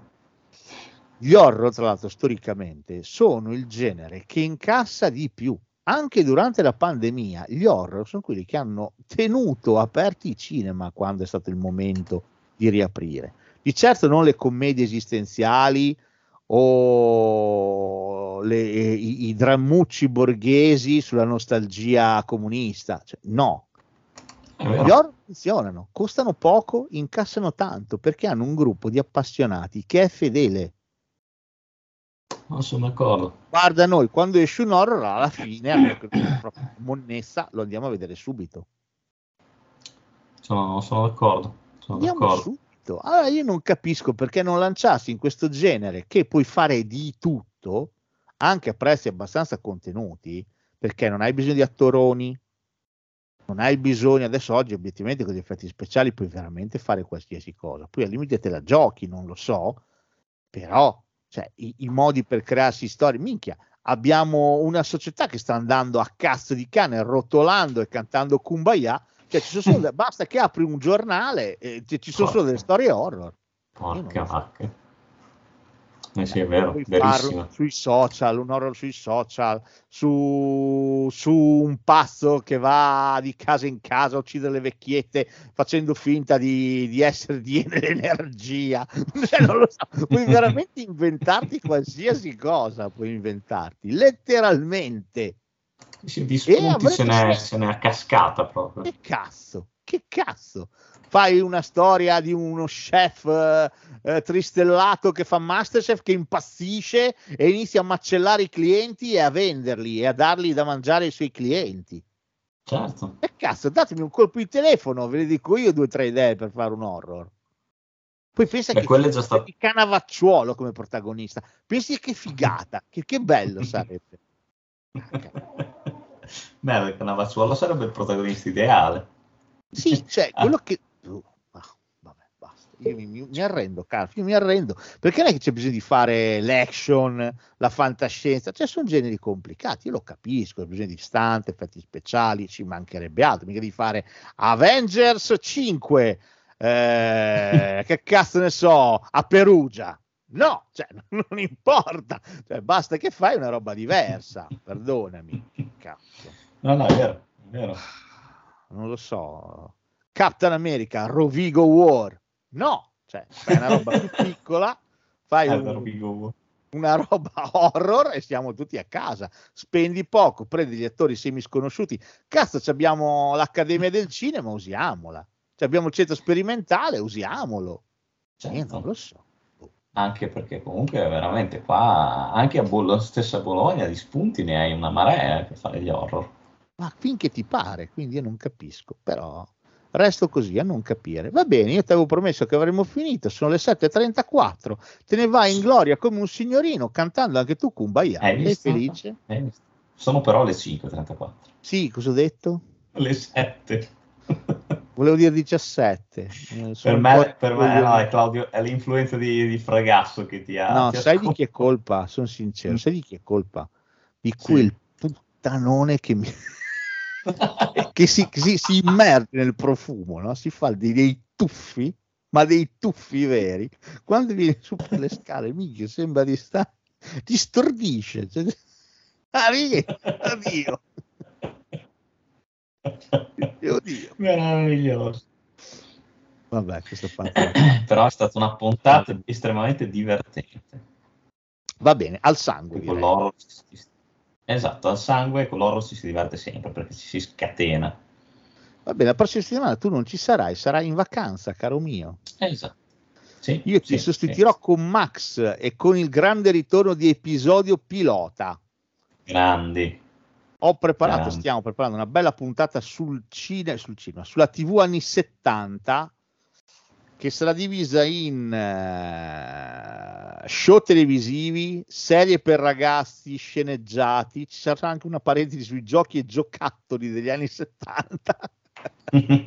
Insomma, penso che sarà una roba abbastanza divertente, spero da ascoltare. La infarcirò di clip come sempre, quindi insomma dovrebbe essere un bel ritorno per, per una roba che ci farà compagnia, spero, da qui fino alla fine dell'anno. Quindi insomma, una volta al mese vi beccherete episodio pilota invece che degenerando. E poi, e poi ci sono altre novità che arriveranno, chissà, chissà Eh, sì. che però non riguarderanno il podcast, ma saranno raggiungibili da qualche parte, non vi preoccupate. Va bene, Carfa, io ti saluto, ti abbraccio, ti abbraccio forte, ti Grazie a te, vacanze. grazie come sempre a tutti voi e sì, spero vi penserò anche durante le vacanze, non è vero, però sarete comunque nel mio cuore. Tanto io inizio a pensare al nuovo horror che si chiamerà Terrifier 3, Calfa in Val d'Aosta. Eh? Potrei prendere trucco e parrucco e perché no? Per me sì, perché in mezzo a tanta pace tu sbrocchi e inizi Esatto. a seccare marmotte come se non ci fosse un domani. Le infili nel culo degli escursionisti. Sarebbe bellissimo. Eh? Terrifier 3, Carfa in Val d'Aosta. Eh? Va bene. Sì, Carfa il clown, saluta tutti e buone vacanze. Grazie, grazie a tutti e alla prossima. Alla prossima! Oh, well, there we are. Here's the theme music. Good night.